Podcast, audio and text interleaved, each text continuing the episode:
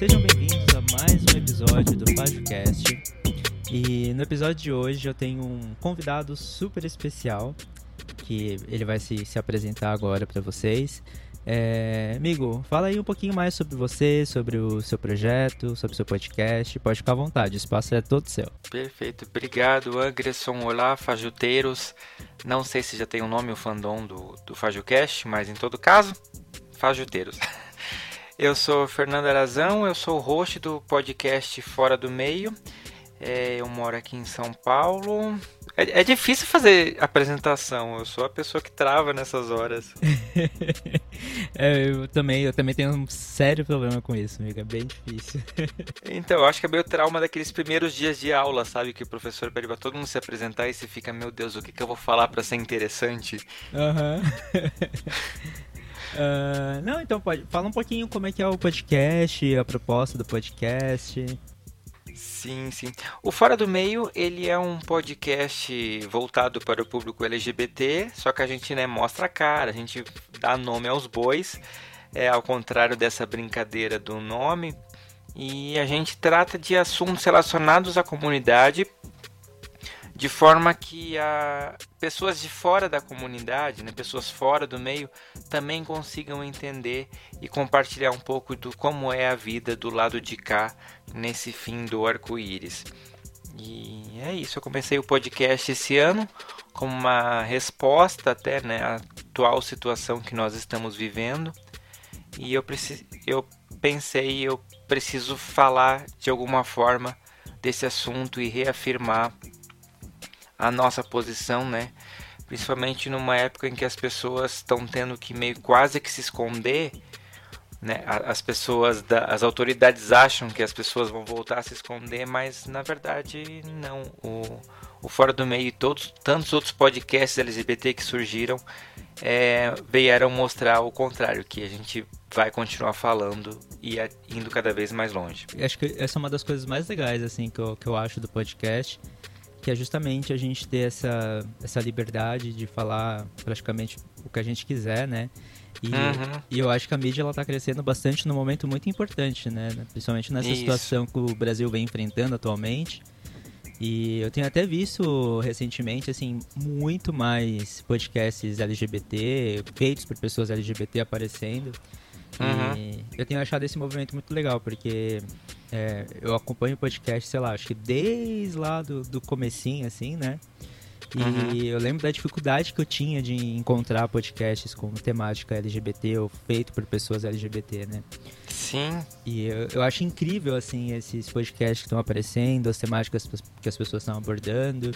E eu acho, eu, acho, eu tô achando essa movimentação muito, muito interessante, assim. Inclusive o teu podcast, né? Que eu tô acompanhando, já fiz maratona, acompanho desde o começo. que eu acho muito legal, assim. Eu gosto muito de ver as pessoas, né? Produzindo, produzindo esse tipo de conteúdo. Eu fico muito feliz. É um filho que tá me dando muitas alegrias. Como essa de participar do FajoCast, por exemplo. Ah, obrigado, amigo. Bom, é, acho que você já conhece mais ou menos a proposta do FajoCast, que é falar de, uhum. de coisas nerds, né? Sim, inclusive vou roubar aqui o seu lugar de fala, porque se você se considera um nerd, um nerd fajuto, eu não tenho nem palavras, porque eu sou a pessoa mais fajuta que poderia estar nesse podcast. ah, amigo, isso é uma, é uma alcunha que todos podem usar, pode ficar à vontade. Uhum, exatamente, como fora do meio, né? A gente coloca um saco na cabeça e. e, e vai ser discreto. Sim. É, mas hoje em dia também todo mundo tem um lado um pouquinho nerd, né? Eu acho que essa uhum. cultura ela tá, tá crescendo tanto, né? A cultura pop, séries, filmes, tá atingindo um meio tão mainstream que eu acho que hoje em dia todo mundo praticamente pode se considerar um pouquinho nerd, né? Mesmo que seja um nerd Sim. fajuto, né? Uhum. É como diz aquele ditado, né? De médico, louco e nerd, todo mundo tem um pouco. Boa, eu gostei dessa. Acabei de entregar minha idade com esse ditado popular. Eu conheço, amigo, então tamo junto nessa. É nóis.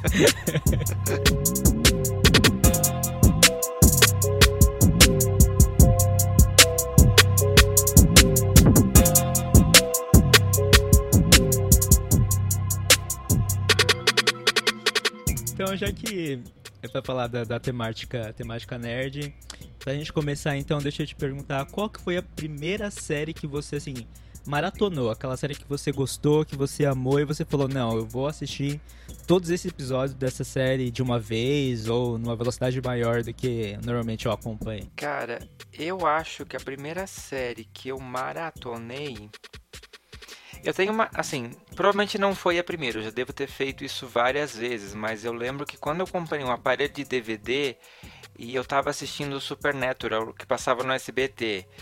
E eu lembro assim, eu comprei os box e eu assistia um episódio atrás do outro e um disco atrás do outro até acabar, sei lá, a temporada que estava passando e eu ficava ansiosíssimo para sair a próxima em DVD e assim eu fui até Pois é uma série que me pegou muito assim. E eu lembro de passar, sei lá, o final de semana inteiro no quarto assistindo, só levantava para comer e trocar o DVD no, no aparelho. Putz, eu, eu assisti. Eu acho que eu peguei um pouquinho dessa fase do Supernatural, mas eu lembro que era uma amiga minha que gostava muito, assim. Eu comecei a assistir o, os primeiros episódios, eu gostei da primeira temporada, mas eu não consegui, não consegui ir até o fim. Precisamos conversar sobre isso depois. É. e deixa eu aproveitar então uma outra pergunta. O que, que você tem assistido ultimamente de, de séries? Amigo, eu vou te falar que o podcast está me consumindo um tempo que eu tô muito abandonando séries, assim. E eu fico tipo, às vezes, nossa, preciso voltar, tenho que terminar de assistir tal coisa. Aí eu penso, não, mas eu tenho que, sei lá, editar um episódio, eu tenho que produzir, correr atrás de convidados, etc e tal.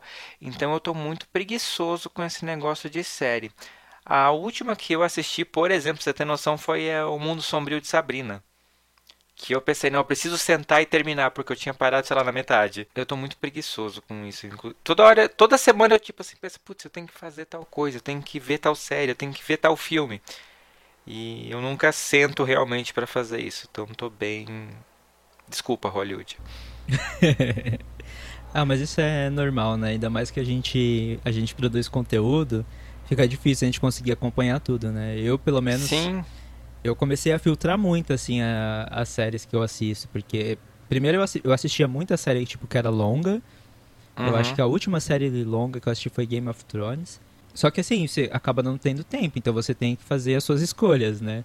Uhum. Você escolhe quais são as séries que você vai assistir, as temporadas que você assistiu. Então, eu, por exemplo, ultimamente tenho optado por séries mais curtas.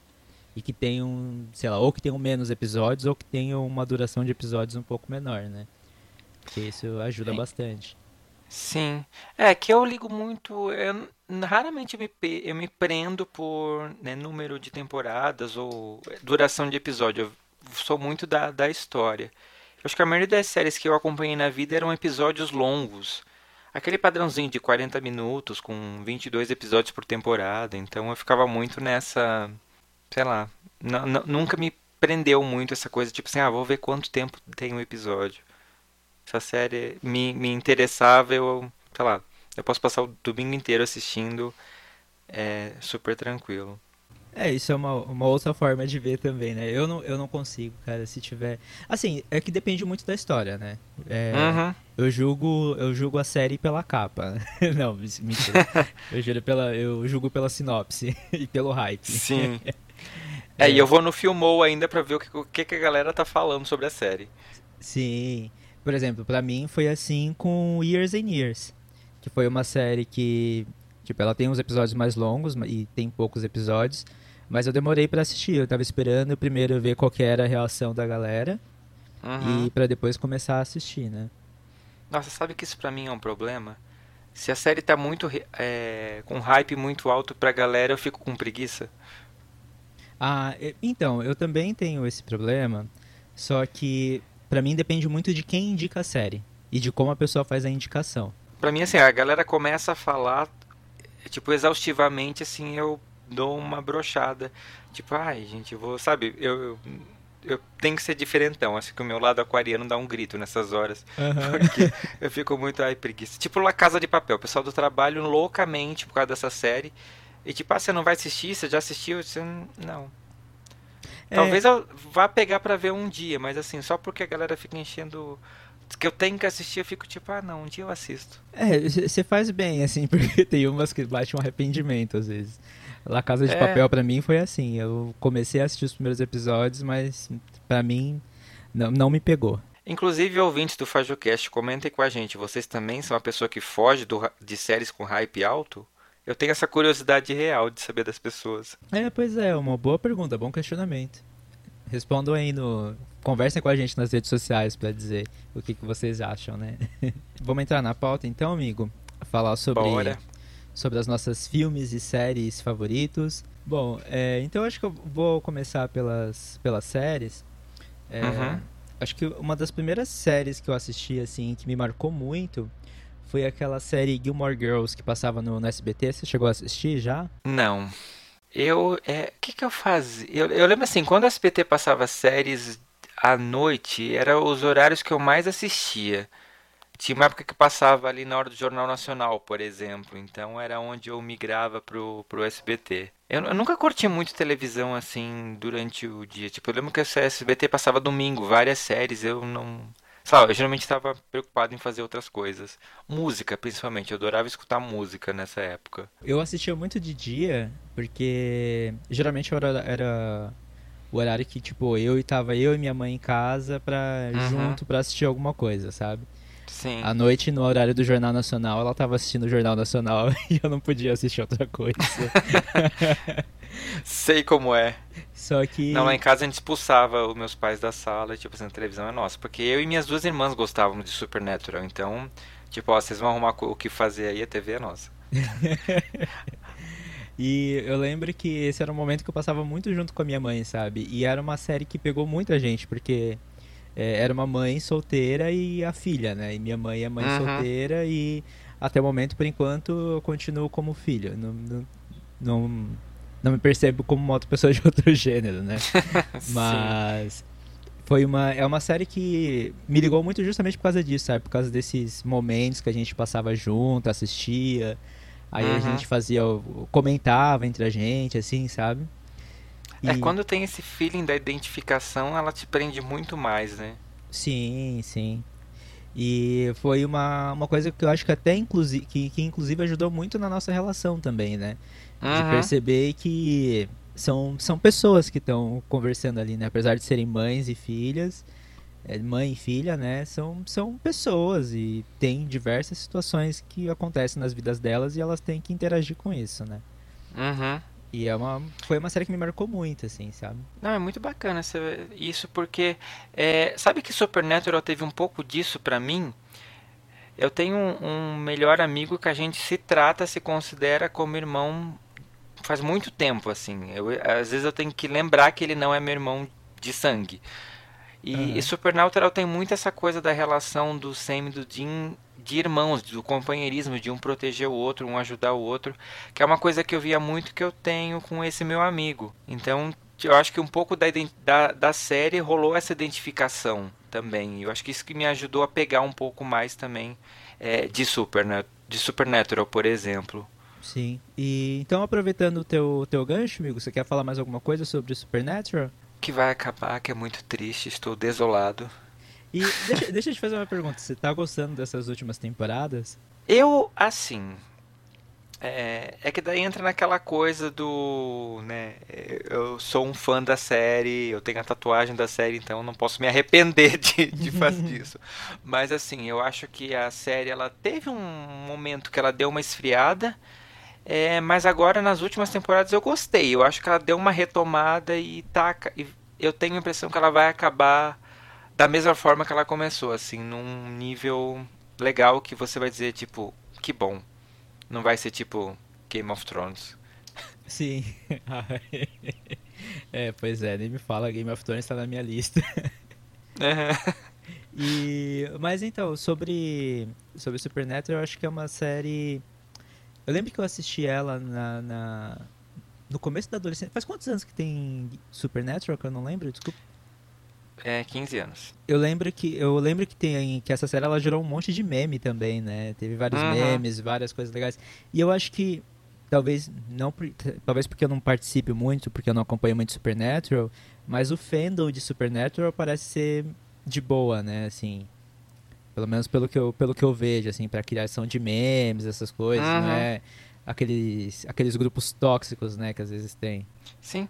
É, eu acho que a série ela pega tanto essa relação de companheirismo entre é, família, porque começa com o o Jim, são dois irmãos, mas eles vão agregando pessoas na família deles, que eu acho que mostra um pouco isso e contagia os fãs, né? De você olhar para uma pessoa que é estranha, mas você sentir como se ela fosse da família, você sofrer com ela como se ela fosse uma pessoa da família. Então eu acho que tem muito. A série te passa essa coisa e ela cria essa sensação de empatia uhum. com as pessoas. Então acho que até por isso que ela tem esse fandom meio, meio forte, porque sei lá, normalmente tem muita, muita série, ela se baseia na competição. Então eu acho que Supernatural ela foi num caminho um pouco oposto. Ela tem a questão lógico.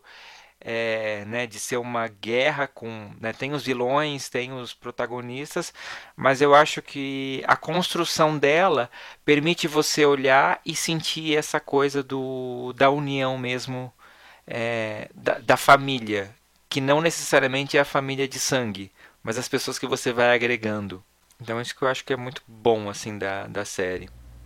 Sim, e quais que são suas expectativas para o final da série? Além de não ser um final Game of Thrones.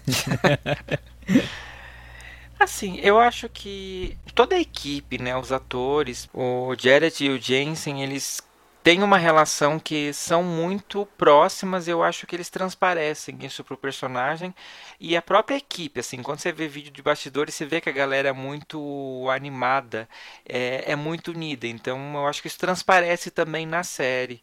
E eu acho que com isso, né, como todo mundo se conhece, eu acho que o final vai ser um final é, digno. Se não for, eu vou atrás de vocês.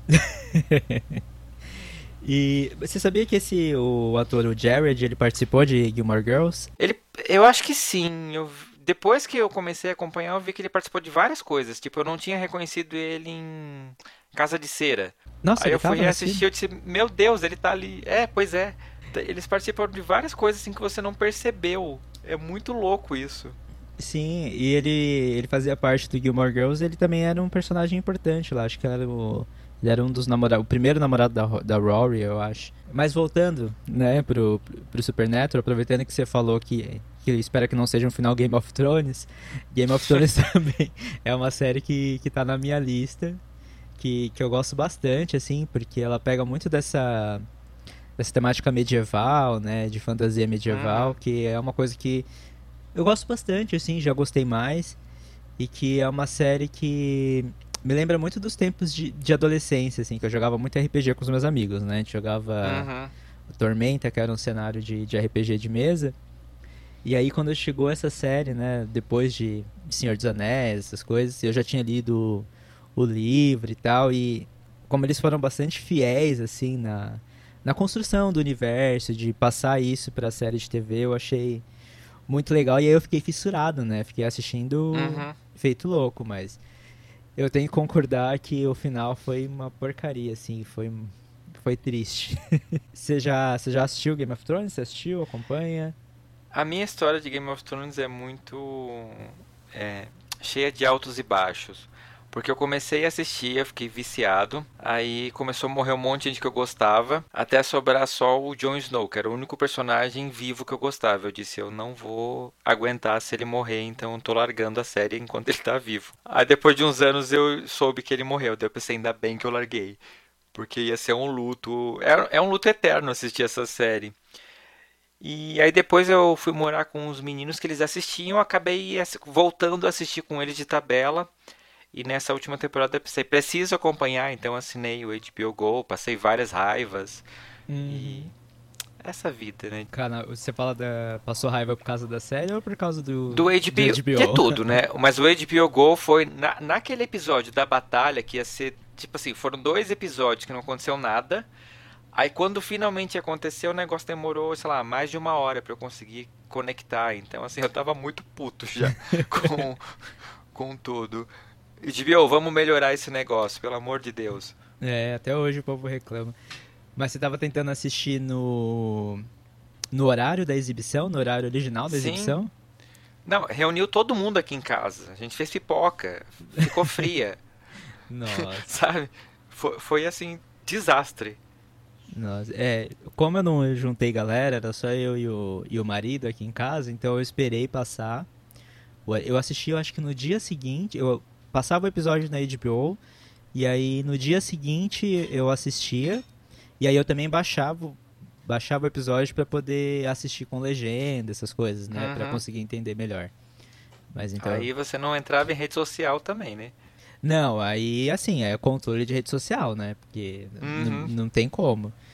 E se. Na verdade, não é que eu não entrava, eu entrava e eu evitava clicar em alguns links.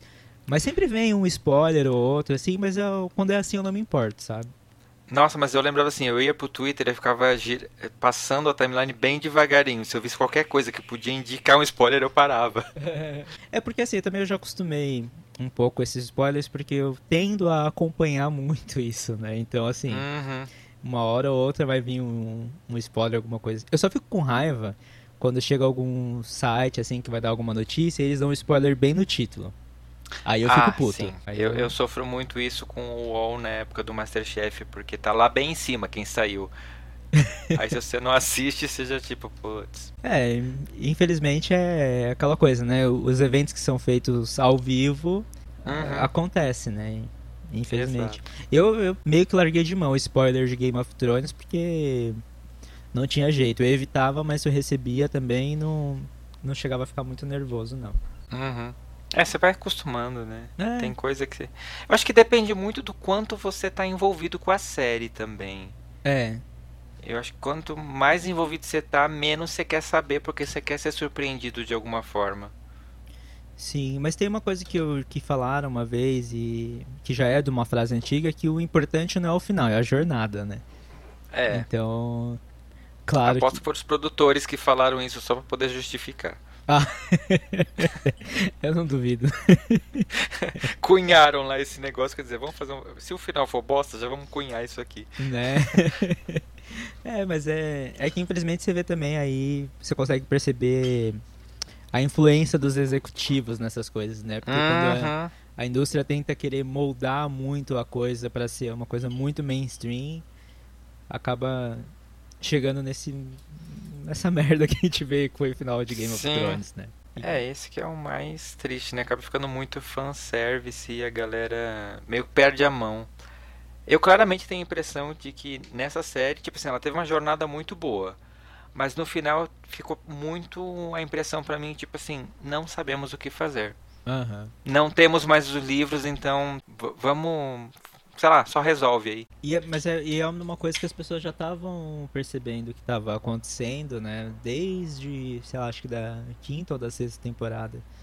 Que eles já estavam vendo que já estava arrumando, arrumando para um caminho meio ruinzinho, assim, né? Uhum. Mas então chega um pouco de Game of Thrones, viu? Qual que é a tua, a tua próxima série? Ah, e a próxima série, eu acho que quem não assistiu, por favor, assista, porque ela foi cancelada pela Netflix, mas ela vai voltar já, já tem a confirmação que é One Day at a Time, né, um dia de cada vez. Foi uma série que foi produzida pela Netflix que conta a história de uma família cubana que vai pros, que mora nos Estados Unidos como imigrante. Então tem todo esse rolê da imigração nos Estados Unidos e elas faz várias críticas ao, ao governo, né, Trump. E eu acho que principalmente a maior, o maior trunfo dessa série é que ela trata de temas que te fazem chorar ao mesmo tempo que você está dando risada de uma situação de um sitcom assim ela te toca em vários níveis e ela traz assuntos que as pessoas precisam discutir. Ela traz sobre homossexualidade, ela traz sobre drogas, fala sobre depressão,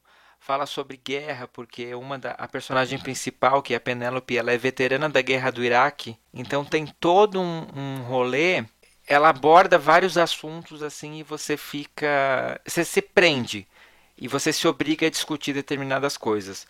Tanto que quando a Netflix anunciou o cancelamento da série, todo mundo ficou tipo, cara, vocês vão renovar, sei lá, é, 13 porquês e vão cancelar uma série que fala de tantos assuntos que são importantes serem discutidos. É, é uma série, não sei se você assistiu.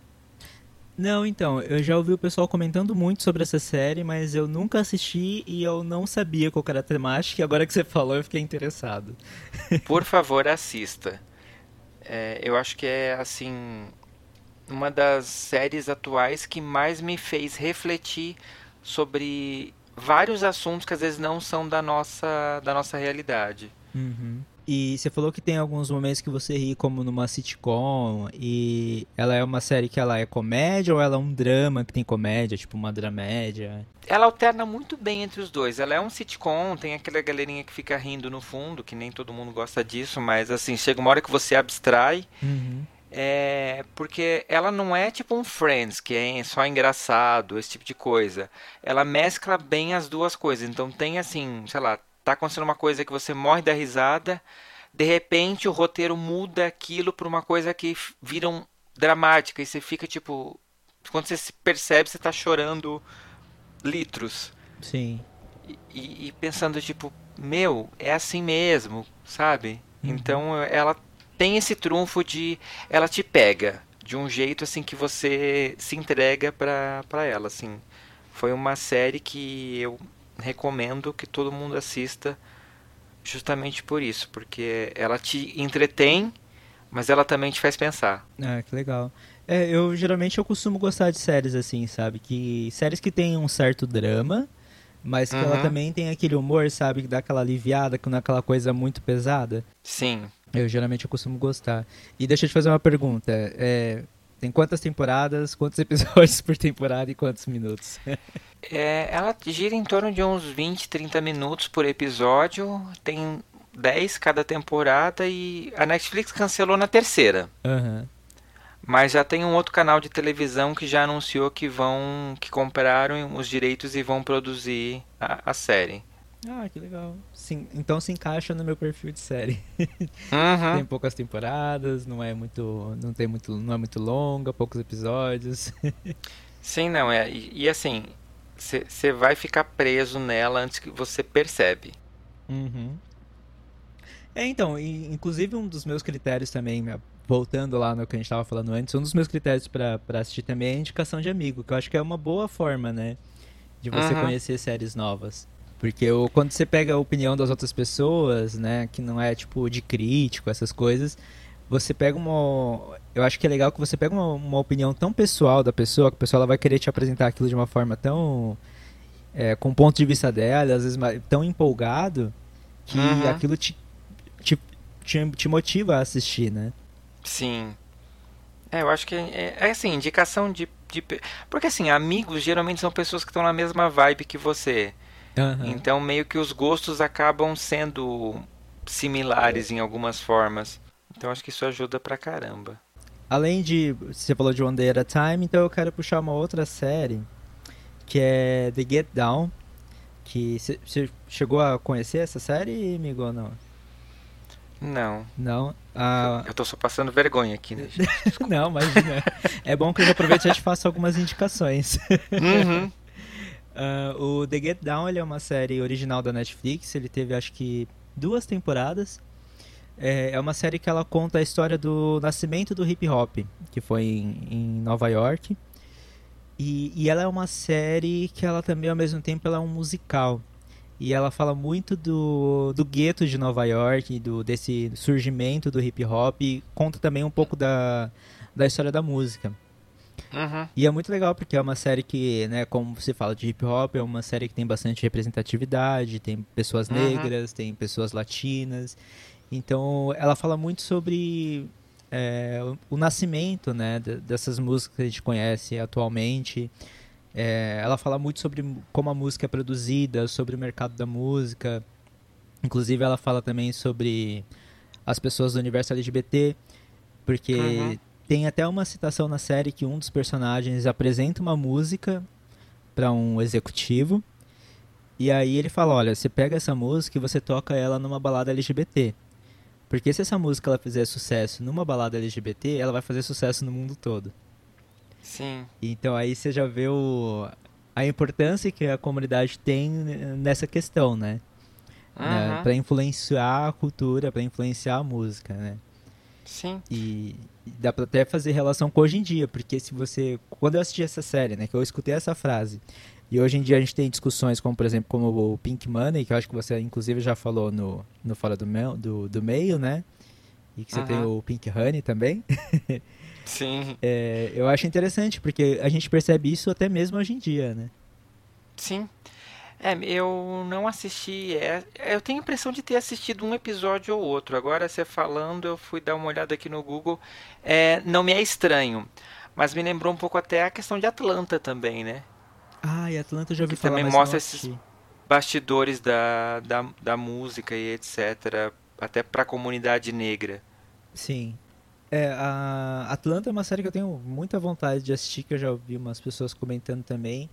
E que tá na minha lista, mas até hoje eu não, não sei porque eu não consegui parar para assistir ainda. É, eu assisti um pouquinho dela, eu tive umas críticas com Atlanta.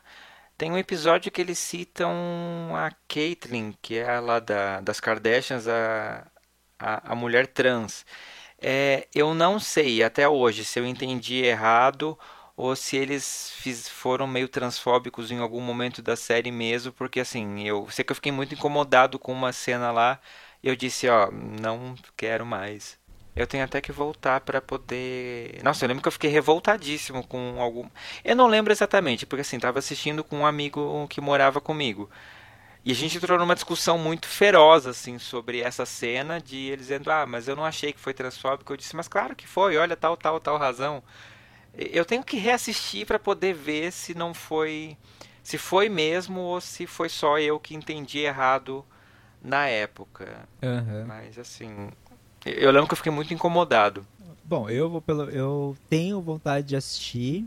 Agora que você falou dessa questão, eu fiquei mais interessado ainda de assistir também, porque é para saber, né, para para ver sim, como é isso. Assista e a gente conversa sobre isso, é porque vai ser interessante ver uma, vai ser interessante ver a visão de outra pessoa, porque eu lembro que era alguma coisa de um programa de televisão em que um cara falou alguma coisa sobre a comunidade trans que o Guilherme, que é quem morava comigo, ele disse que era uma sátira, é, era uma crítica. Uhum. E eu fiquei, olha, eu não entendi como crítica, eu entendi dessa forma. E a gente ficou meio nesse ponto de vista. Tipo, eu inserido na comunidade LGBT entendi de uma forma, ele hétero entendeu de outra. Tipo, quem tá certo? Ah, interessante. Não, agora eu fiquei interessado para ver esse debate, porque agora o ponto de vista de uma pessoa negra, né, sobre, uh -huh. sobre essa questão também.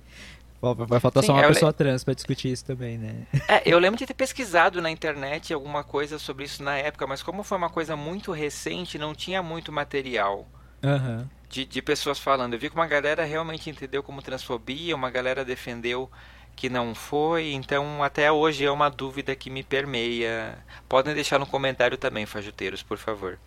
Sim, é, se está levantando discussão, provavelmente alguma questão tem aí ou é alguma coisa que é muito delicada, né?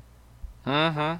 Mas enfim, então eu vou, eu vou assistir essa série pra gente, a gente comentar mais, conversar mais sobre isso. Quem sabe gravar um outro episódio, né? Falando só isso, sobre a série. A gente, a gente faz a parte 2. É. Para ter uma parte 2, clique em 1. Um. É, agora é Bandersnatch, né? Agora você vai escolher a opção que você quer agora. Exato. Tá, tá, tá na tela aí, gente. Você tá vendo? e eu vi que a gente colocou a mesma série. Agora, segredo, agora que eu vi que a gente colocou a mesma série que foi Sense8, né? É... Eu vi que você colocou, eu pensei, gente, mas eu sou obrigado a colocar também porque essa série Ai, gente, essa série. Eu não tenho nem palavras para descrever essa série. Além de obrigado, irmãs Wachowski, por essa obra. É, o, é aquela coisa, né? Não sei o que falar, apenas sentir. Exato, porque é, é, provavelmente eu, eu não sei qual é a sua visão, mas assim, foi uma série que eu maratonei enlouquecidamente. De eu, assim, eu lembro de eu estar no Netflix, aí apareceu lá que tinha sido lançado, eu pensei, tipo, ah, deixa eu assistir um episódio. E esse um episódio se transformou em uns oito, até eu dizer, não, eu preciso dormir, porque eu preciso, sabe, já era três da manhã. Uhum. e eu ficava tipo, ai não, só mais um. Tipo, aí terminava, eu, ai meu Deus, só mais um. Aí uma hora eu disse, não, fechei o computador, disse, não, eu preciso dormir. Mas assim, eu acordei no dia seguinte, a primeira coisa que eu fiz foi pegar o notebook e continuar assistindo. Então, é, pra mim, essa série foi muito interessante, porque ela chegou num momento muito, muito oportuno para mim. Uhum. Porque foi numa época que eu estava estudando muito sobre a questão da representatividade na cultura pop. É, eu estava escrevendo, eu estava falando muito sobre representatividade em séries e filmes lá pro, pro site que eu escrevo, que é pro, pro Gay Nerd Brasil. Uhum. E eu tava. A gente sempre reclamava muito sobre a falta de representatividade, né? De ter. E não Sim. só de você ter uma representação, mas de você ter uma, uma representação bem feita, né? Em alguma produção da cultura pop. E de você ter protagonistas, né? Que sejam. fossem da comunidade LGBT ou protagonistas negros ou protagonistas de outras. pessoas de pessoas marginalizadas, né? Uhum. Eu tava muito nessa discussão. E quando chegou essa série pra mim, foi tipo assim, sabe quando dá aquele quentinho no coração? E que você pensa, tipo assim, porra, eu tô, eu tô falando sobre isso praticamente em tudo que eu faço na internet. E finalmente chegou uma série que, assim, obviamente que ela não vai representar todas as pessoas, não vai representar todo mundo, mas as, ela trouxe uma diversidade maior. Uhum. E as pessoas que ela trouxe, ela fez isso muito bem. Sabe? Cara, é, e assim, é um universo muito amplo e eu acho que ainda assim eles representaram muito mais do que muitas outras séries que eu já tenha visto. Então, assim, para mim isso é um mérito muito grande da série. E, e, não só isso. Eu acho que, por exemplo, o simples fato da nome ser interpretada por uma atriz trans já é uma coisa incrível. Sim. Porque eu nunca tinha. Eu já tinha visto personagens trans, mas era sempre pessoas cis que representavam. E, e assim, eu lembro que eu vi essa série, eu recente tinha me mudado para São Paulo. Então foi quando eu saí do interior, lá de Blumenau, para vir para uma cidade grande, eu tinha visto uma drag queen pela primeira vez na minha vida, e isso foi um choque de realidade que a série me ajudou a, a entender. Uhum. Então ela me trouxe, assim, ela me tocou por no momento da minha vida, ela veio num momento realmente oportuno que ela me ensinou muita coisa também, ao mesmo tempo que eu estava num ambiente que me permitia aprender. Sim. Nossa, que interessante. Então isso eu acho que uhum, eu acho que para mim isso não tem ela não podia ter feito mais. É muito legal ver esse esse seu ponto de vista assim, porque é interessante você ver as outras formas como, como as pessoas se identificam com as histórias, né? Uhum. Eu fico imaginando também, porque, por exemplo, a gente somos, né, homens, gays, cis. Eu fico imaginando uma pessoa trans, sabe? Quando ela tá assistindo e ela tá vendo, vê ali a nome. Que, tipo, ela, a nome, ela é uma personagem branca, ela é uma personagem, né? Uhum. A gente tem que ter esse, essa consciência de classe, né? Mas... Sim querendo ou não, é uma representação que você tem ali. É uma representação que ela é bem feita, né? E ela tem um destaque, né? Uh, e a Sim. atriz também, ela é super ativista. Você... Ah, e ela e a Manita, gente, que casal é aquele? Nossa, eu amo a Manita. É meu... A Manita, maravilhosa. Eu, eu, lembro quando eles vieram na parada gravar, eu, eu tava na parada, foi a primeira parada que eu participei, e eu fiquei sabendo que eles estavam no hotel ali perto, então eu fui com uma galera lá pra fila para poder encontrar. Eu tenho foto com eles. É, é surreal, assim, o que eles me causaram, porque eu me senti acolhido por essa série. Uhum. Em muitos sentidos, assim, de você, sabe? Até pelos atores mesmo, por exemplo, o Max Himmelt e o. Eu não lembro o nome do ator agora, mas o que faz o policial Golski lá, é, sabe, eles nutriu lá fora do personagem e a galera dizendo, ah, dá um beijo, eles falaram, deram um beijo, tipo, Sim. não é um problema para eles. Uhum. E você fica tipo, cara, se os caras não é um problema para eles, por que, que tem que ser pra gente? Sabe, para mim isso foi muito essa coisa de fazer pensar. Sim, e uma, inclusive uma das coisas que eu vi que mostrava que a série estava realmente preocupada com, com, a, com a representação e não só com a representação, mas com, com o elenco que eles colocavam ali, com as pessoas que eles colocavam para trabalhar ali, é que quando teve aquele ator o que fazia o Cafios. Cafios. Uhum. Que ele, eu não lembro exatamente o que, que ele foi, que ele falou, mas foi uma fala preconce... Ah, acho que ele não quis, foi transfóbica, ele não queria fazer alguma coisa com a nome, alguma coisa assim.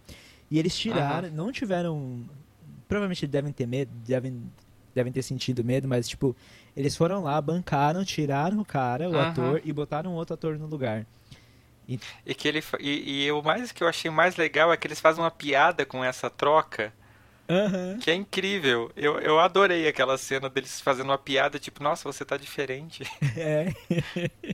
Mas eu acho interessante, porque isso. É interessante ver porque você vê o comprometimento, né? Da, uhum. da, não, só, não só das irmãs Wachowski, mas também.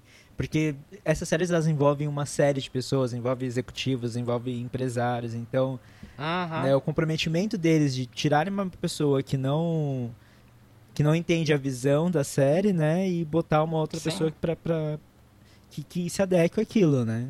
Aquela realidade. Sim. É, é o que eu, é a crítica que eu tenho, por exemplo, a J.K. Rowling. Eu acho ela, ela faz um trabalho maravilhoso, só que, por exemplo, o caso lá que a galera ficou meio é, chateada por um posicionamento do, do ator. O Johnny, né, fez uma coisa muito feia e a tipo assim, no, no movimento em que Netflix tira o Kevin Space depois de uma, de uma denúncia gravíssima, onde várias pessoas né, são tiradas do. Ela sofre uma punição por uma conduta não muito legal, a mulher que fez uma das coisas mais legais né, dos anos 2000 passando pano. Então, tipo, cara, quer dizer, todo aquilo, aquele discurso que você colocou nos seus livros sobre é, respeito e etc. Era só para vender livro? É, pois é. Eu, eu tenho uma série de, de questões com, com a J.K. Rowling, assim, principalmente acompanhando as coisas que ela tem. que ela fala no Twitter, usa o, né, os, é, a forma como ela se posiciona. Eu acho bastante complicada. E até uhum. também aquela coisa dela de fazer tipo. Ai, o Dumbledore é gay. Ah, porque agora a Hermione é negra. Sabe, ela uhum. se usa de um oportunismo, porque, tipo assim, se ela tá tão preocupada, assim, com essa representatividade, por que, que ela não colocou nos livros? E aí você me fala, ah, nos, nos, livros ela já tinha escrito, blá, blá, blá, mas e, e por que, que ela não faz isso agora, sabe? Não, e se ela tem um poder tão grande como ela tinha na época dos filmes, por que, que a Lila Brown ficou branca Sim. quando ganhou destaque? Exatamente. Então, é, é aí que você percebe, né? Porque o que, que é o oportunismo, o que, que é você querer angariar o pink money, o black money, uhum. essas coisas. Você percebe que a pessoa não está realmente comprometida, né? Não que você percebe, mas você você não sente que a pessoa está realmente comprometida, né, com aquilo que ela está falando. Sim. É, e ainda mais partindo de uma mulher que teve que se esconder no começo para as pessoas acharem que era um homem, porque senão ela não podia poder lançar o livro. É, eu acho assim, uma pessoa que sempre esteve no lugar de privilégio, eu até consigo entender ela não to ela tomar certas atitudes, porque às vezes ela não tá, ela não passou por nenhuma situação que faça ela pensar fora daquela caixinha. Eu acho que a gente tem a obrigação de apresentar isso para ela mas a gente esperar que ela por si só vá ter uma, uma luz que vá fazer ela pensar uma coisa que ela nunca passou, é, não rola. Mas, por exemplo, a J.K. Rowling teve toda uma trajetória pesada até, de, de que ela teve que se superar é, sendo mulher, sendo uma mulher com uma criança, sendo solte estando solteira depois do divórcio, para chegar no momento em que ela podia usar toda essa experiência dela para poder fazer uma coisa legal e botar um pouco de representatividade, dizer, olha, né, é, eu passei por determinada coisa, eu venci, mas não por aquela historinha da meritocracia, é, e sim por determinados fatores que eu corri atrás e aconteceu, mas eu tive que me esconder de ser mulher, eu tive que fazer tal coisa, não sei o que. Aí quando você finalmente tem o poder que Hollywood está produzindo os seus, os seus livros, transformando em filme, e você tem o poder de dizer eu só quero atores britânicos, porque eu sou britânica, será que você não tinha o mesmo poder de dizer, então, não, ali lá começou negra, os tantos filmes é, foi uma atriz negra, deixa, é, vai continuar a mesma atriz. Será que ela não tinha esse poder? Ou será que ela disse, ah, tá bom, troca aí? É, pois é. Essa questão de, de, de ter o poder, né, em Hollywood, eu acho que é bastante complicada, mas tendo em vista, né, tudo que ela conseguiu fazer com a saga Harry Potter, eu acho que ela poderia ter feito isso, no mínimo, né? Uhum. Exato. E, mas voltando, voltando ao Sense8, o que, que você achou do, do, do, casal gay? Assim, eu tenho algumas questões porque, né, aquele casal gay branco padrão, né? Então, uhum. eu fiquei assim, tipo, é legal, um pouquinho mais do mesmo, né? Mas eu queria saber qual que é a tua, tua sensação com relação a esse, esse casal. Então, assim, eu não vou dizer que isso me incomodou, até porque é, é, é, uma coisa assim, eu, eu tô me desconstruindo muito com o tempo, né? Com uma pessoa branca, etc e tal. Você às vezes não percebe que, a, né, que não está tendo esse tipo de representatividade. Uma coisa que me incomodou demais foi essa coisa global, né, típica de novela da Globo, do casal gay ter uma mulher ali no meio fazendo parte do, do negócio. Uhum. Se, e o que me incomoda não é nem a questão de ser uma mulher fazendo parte, é a construção que eles deram para isso. Porque, assim, se a pessoa fosse uma. Se fosse um casal bissexual, Sim. eu entenderia. Mas, com, assim, eles deixam muito claro o tempo todo que é um casal gay. E a personagem ali da, da, da menina, ela fica. Eu acho que ela fica tão deslocada, porque tudo que ela faz na primeira temporada da série era ficar se masturbando enquanto os dois estão transando. Uhum. Ou no episódio da parada que ela vê um casal gay se beijando num restaurante e ela tira uma foto. Tipo, me soou muito esquisito, sabe? É, casal gay é tipo o quê? Um zoológico? É, é atração? É, eu fiquei muito confuso com esse posicionamento porque, ok, ela tem toda uma história depois no final que ela ajuda os dois, ela é importante, mas a construção da personagem eu fiquei tipo, tá, mas o que, que você tá fazendo aí, linda? É, essa.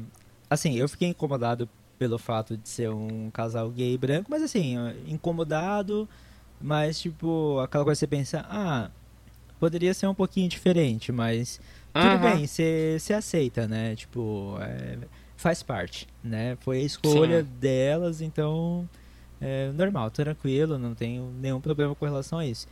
Só essa pequena crítica. Mas a questão dessa, dessa personagem também, eu fiquei, ba fiquei bastante incomodado com essa personagem também.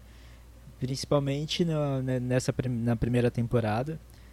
Na, na, na outra eu acho que ela ficou melhor e tal, mas eu achei bem complicado, porque lembra também aquela coisa tipo de ser chaveirinho de hétero e é. você dá um espaço pra, pra mulher hétero que é amigo do, amiga do casal gay, sabe? Tipo, invadir a privacidade deles, né? Passa uma ideia meio errada, meio estranha, né? Sim, é. Tudo bem, tem todo aquele plot dela tirar foto e o celular ir parar na mão do ex e ele tirar o litro do armário, assim, tem toda uma justificativa de roteiro. Mas eu achei que tava para ter sido um outro caminho que não parecesse uma. Ficou meio stalker, assim, sabe? Sim, eu, eu também acho. Acho que teria muitas outras opções, na verdade, para eles explorarem isso, sabe? É, sei lá, poderiam paparazzi fotografar eles uhum. e o paparazzi ser amigo do cara, ou um amigo do cara que foi lá e, e viu os dois e tirou uma foto, sabe? Sim. É, eu não sei se eles quiseram subverter essa coisa do, do homem hétero que fica assistindo e achando sexualmente legal duas mulheres, porque é um isso refletido no espelho, né? Tem esse paralelo. Eu não sei se eles quiseram explorar isso, de, elas quiseram explorar isso de alguma forma, mas para mim é uma parte que soou muito estranha. É, eu também, sei lá, eu acho que eu achei problemático. Eu acho que poderia ter, ter sido feito de outra maneira, sim. Uhum. Mas acho que isso também não, assim, é, nada é perfeito, né? Na realidade, assim, sim. se for parar para pensar, não, não, não tem como, assim, né? Mas é, eu acho que isso também não tira o mérito da série de todas as outras coisas que ela, que ela apresentou, né? Tipo, de forma alguma. Não vamos cancelar é que, Sense8 por causa disso, né? Uhum. É que eu sou chato que estuda roteiro, então eu fico tentando deixar o porquê das coisas. Bom, você, a gente falou de Sense8, eu queria falar sobre Dear White People, que é uma série mais recente ainda, né? Uhum. E, cara, eu acho que eu não sei nem como falar, igual Sense8 também, não sei nem o que falar sobre, sobre essa série, assim. Porque. Ela é muito boa. Sim. É um. Você chegou a assistir as três temporadas? Eu assisti a primeira. Uhum. Aí depois eu, eu tenho que continuar. Ela tá na lista ali para continuar. Eu só. É, como eu falei, não tô assistindo mais nada de série, então tá tudo ali estacionado na lista. Mas a primeira temporada realmente, para mim, eu pensei, olha, palmas. Deixa eu só te fazer uma pergunta, assim, uma pergunta bem sincera, assim, não é querendo dar shade nem nada, mas como você, quando você assistiu a, a série, né, você sendo uma pessoa branca, como que você se, se sentiu, assim, em algum momento você sentiu meio, é, não sei se essa é a palavra certa, mas meio ofendido, meio incomodado com alguma coisa? Qual que foi a sua sensação? Então, essa série ela veio num momento em que eu estava repensando muita coisa na minha vida. Na época eu morava com um menino que é negro e ele me ensinou muitas coisas sobre o universo negro. É, assim, né, em Blumenau é uma cidade né, do sul, colonizada por europeus, blá blá blá. Existem pessoas negras, mas assim, eu não tinha tanta convivência é, de, do dia a dia mesmo. Né? São pessoas que eu convivia no colégio, são pessoas que eu convivia, sei lá, no trabalho, e eu sempre fui uma pessoa tranquila com isso. A questão de cor de pele, para mim, nunca foi um problema. E eu não estou falando como branco, desconstruído, etc e tal. É, de verdade. Eu lembro de um... Tem uma, uma, uma, um episódio da minha vida que eu nunca vou esquecer, eu acho de uma menina que eu estava na quarta série e entrou uma menina chamada Pepita. E ela era negra retinta. E foi, era a única menina negra da nossa classe. E eu lembro que ela entrou, ela sentou perto de mim e eu sempre fui o, o esquisito da, da escola. Então eu minha primeira preocupação foi tipo assim, nossa, menina nova, eu preciso fazer alguma coisa para ela se sentir à vontade. Então eu comecei a conversar com ela. E sempre que tinha trabalho em dupla, eu sentava com ela. Quando tinha trabalho em conjunto, fazia eu e ela. Até que um dia a professora parou a aula e disse: "Gente, por que, que só o Fernando faz as coisas com a Pepita?" Aí eu parei para pensar, para ter essa noção de que tipo realmente só eu fazia as coisas com ela eu que saía com ela no intervalo pra gente ficar conversando e eu assim, até ela falar, eu não tinha percebido isso.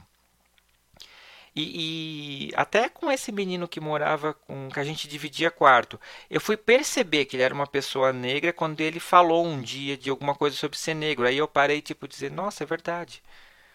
Porque é, eu não sei, assim, eu nunca tive um, uma, para mim eu, eu enxergo as pessoas como pessoas. E eu, eu não sei se isso é bom ou ruim, até hoje. Para mim, realmente não é uma questão. E às vezes eu me pego pensando nisso. Em várias conversas que eu tive com, com o Alisson, eu fico pensando, tipo, nossa, mas será que de alguma forma eu não estou invisibilizando essas pessoas? Mas ao mesmo tempo não é uma coisa proposital. Aí é um, um conflito que eu tenho muito interno, assim, eu não sei então, assim, mexeu comigo, lógico, porque eu tive a consciência de muita coisa. E juntou com muita coisa que o Alisson me ensinou, é, de, de, experiência de vida dele mesmo, de, de falar, de andar na rua, uma pessoa atravessar a rua, ou de fazer determinada coisa. É, e as pessoas terem umas reações que eu nunca passei. Então eu nunca tive essa consciência. E, e a série me mostrou muito isso, e eu acho que ela linkou. A, a sensação que ela me deu foi uma coisa que eu ouvi no episódio do Mamilos é, sobre racismo. Que a gente, a gente branco, é, a gente tem que ter um pouco de culpa. Porque se você não, não sente nada, né, você pode reproduzir racismo. Se você se cria uma culpa em você, você vai pensar sobre aquilo. Aí quando eu gravei o episódio do Fora do Meio sobre negritude, é, eu até lancei essa coisa e o pessoal disse, mas é culpa não é uma coisa boa. Porque daí pode despertar pena. E a gente não precisa de pena. Uhum. Então foi uma coisa muito complexa que até hoje eu estou processando assim e pensando tipo, nossa, o que, que eu posso fazer é, para isso? Porque ao mesmo tempo assim, é, eu estaria sendo muito hipócrita se eu dissesse que o mundo não me dá facilidades por eu ser uma pessoa branca uhum. e de cabelo vermelho ainda. Então gera todo um outro um outro rolê que as pessoas me olham de certas formas e, e me permitem é, adentrar em certos mundos é, por isso. Uhum. Então eu sempre penso o que, que eu posso fazer para poder levar um pouco dessa discussão comigo. Então eu quis muito gravar um episódio sobre negritude porque eu achei que é importante. É, eu não queria esperar o podcast ter muitos episódios para falar sobre isso, sabe? Eu, eu queria falar logo no começo porque é uma situação que, que eu acho importante. Eu convivo hoje com muita gente negra que conta da, da vida delas e da, das dificuldades, é, até dentro do mundo gay, principalmente, de ter essa coisa do hipersexualização, de estereótipo e etc e tal. Então eu pensei, eu, eu quero falar disso o quanto antes, uhum. para que as pessoas saibam de coisas que eu aprendi porque eu tive a oportunidade de conviver com uma pessoa é, que me ensinou isso. Sim. E, e, isso é com tudo, não só com pessoas negras, mas com mulheres também. É, sabe? Com as minorias dentro da minoria que a gente tem. Sim. Então eu acho que eu, eu, eu tenho a obrigação, como uma pessoa branca que tem acesso a muita coisa só por ser branco, de, de dar voz para o máximo de pessoas que eu puder. Eu acho que isso eu, é uma coisa que eu preciso fazer e eu faço. Eu, eu penso a todo momento. Cada episódio do Fora do Meio que eu penso, é, eu sempre tento trazer comigo é, pessoas que vão fazer algum debate que eu não tenho lugar de fala e que eu acho que é importante as pessoas falarem. Até porque é uma das premissas do Fora do Meio, né? É, quando você tem conhecimento, isso vai te gerar empatia, você vai começar a compreender melhor. Sim. É, inclusive, só fugindo mais um pouquinho da pauta, uma, uma das coisas que eu acho muito legal, assim, no Fora do Meio, no trabalho que você vem fazendo no podcast, é isso, assim. Porque você sempre está trazendo pessoas diferentes para trazer pautas diferentes, sabe? Você está dando voz para essas pessoas, né? Porque uhum. eu acho que é uma das coisas que eu acho mais importante que o que me faz seguir um, um, podcast geralmente é isso. Porque eu presto muita atenção no que as pessoas estão dizendo, como as pessoas estão se posicionando, é, quem as pessoas estão convidando, sabe, para dar a voz. Uhum.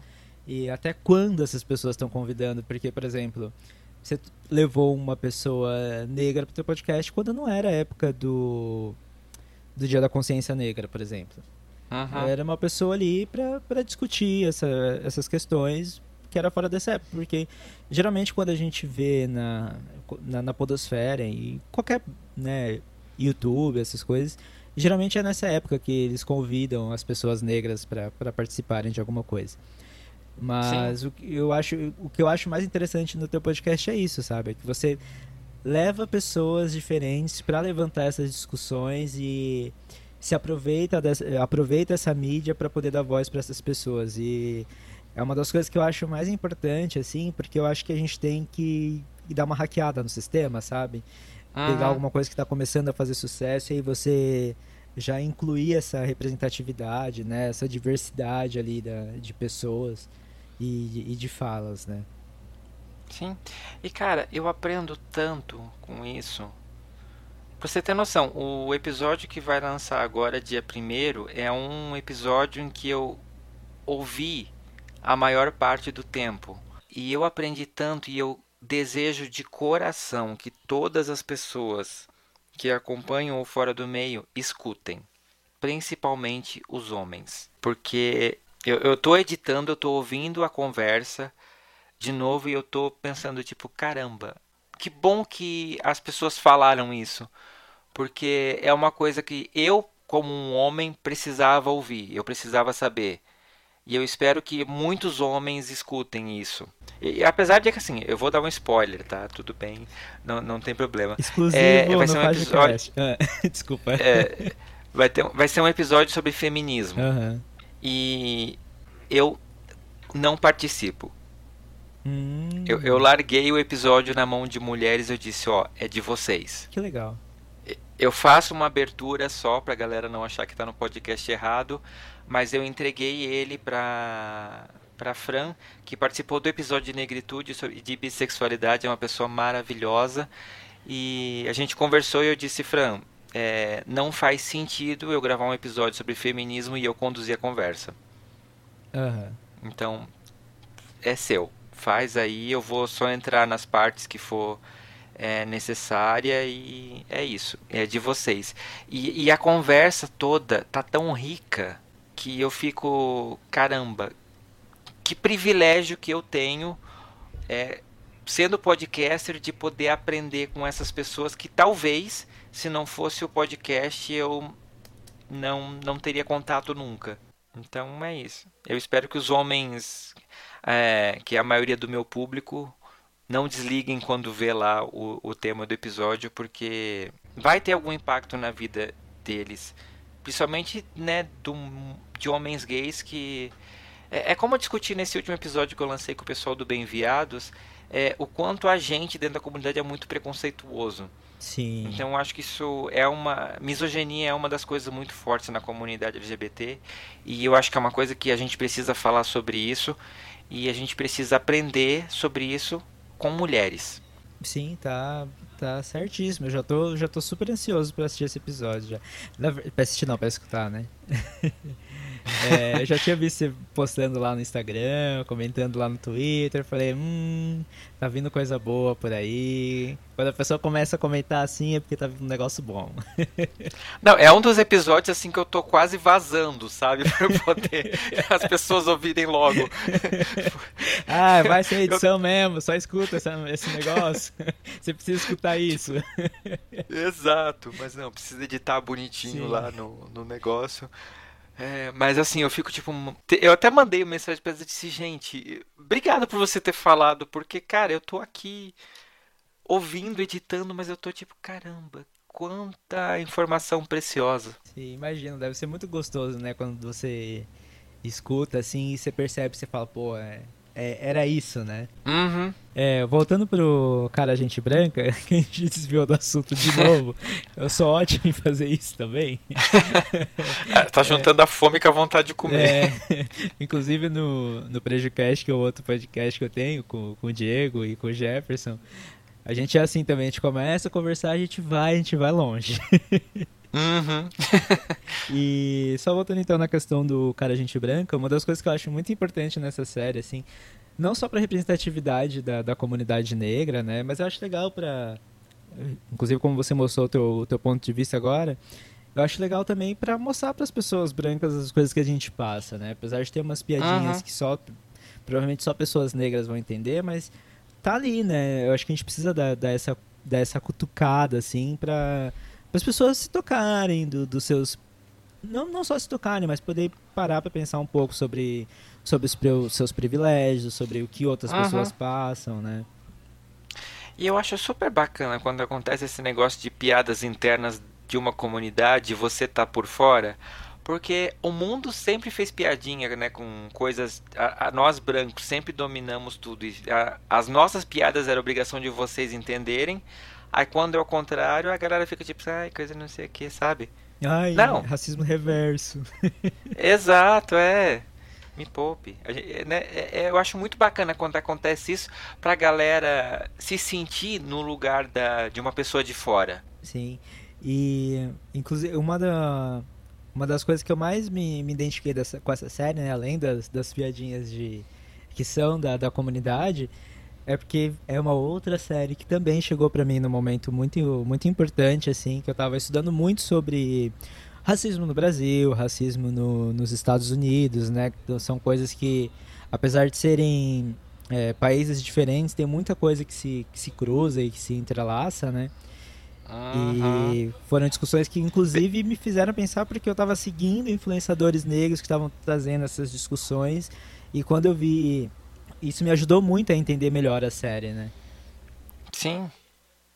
É, eu acho que não só a série, mas eu vejo assim que. É lógico, eu tô falando fora do meu lugar de fala de coisas que eu escuto as pessoas falando. Eu acho que, felizmente, esse movimento do de você se sentir orgulhoso por ser negro, é, ele trouxe tanta gente para a luz e isso foi contagiando outras pessoas e outras pessoas. Eu estou achando esse movimento tão bonito, tão necessário é, e, e é tão impactante assim para qualquer pessoa. É quando você vê as pessoas tendo orgulho de ser quem elas são. Eu acho que isso é a melhor coisa que pode acontecer na vida de qualquer pessoa e que bom que a gente está tendo esse movimento.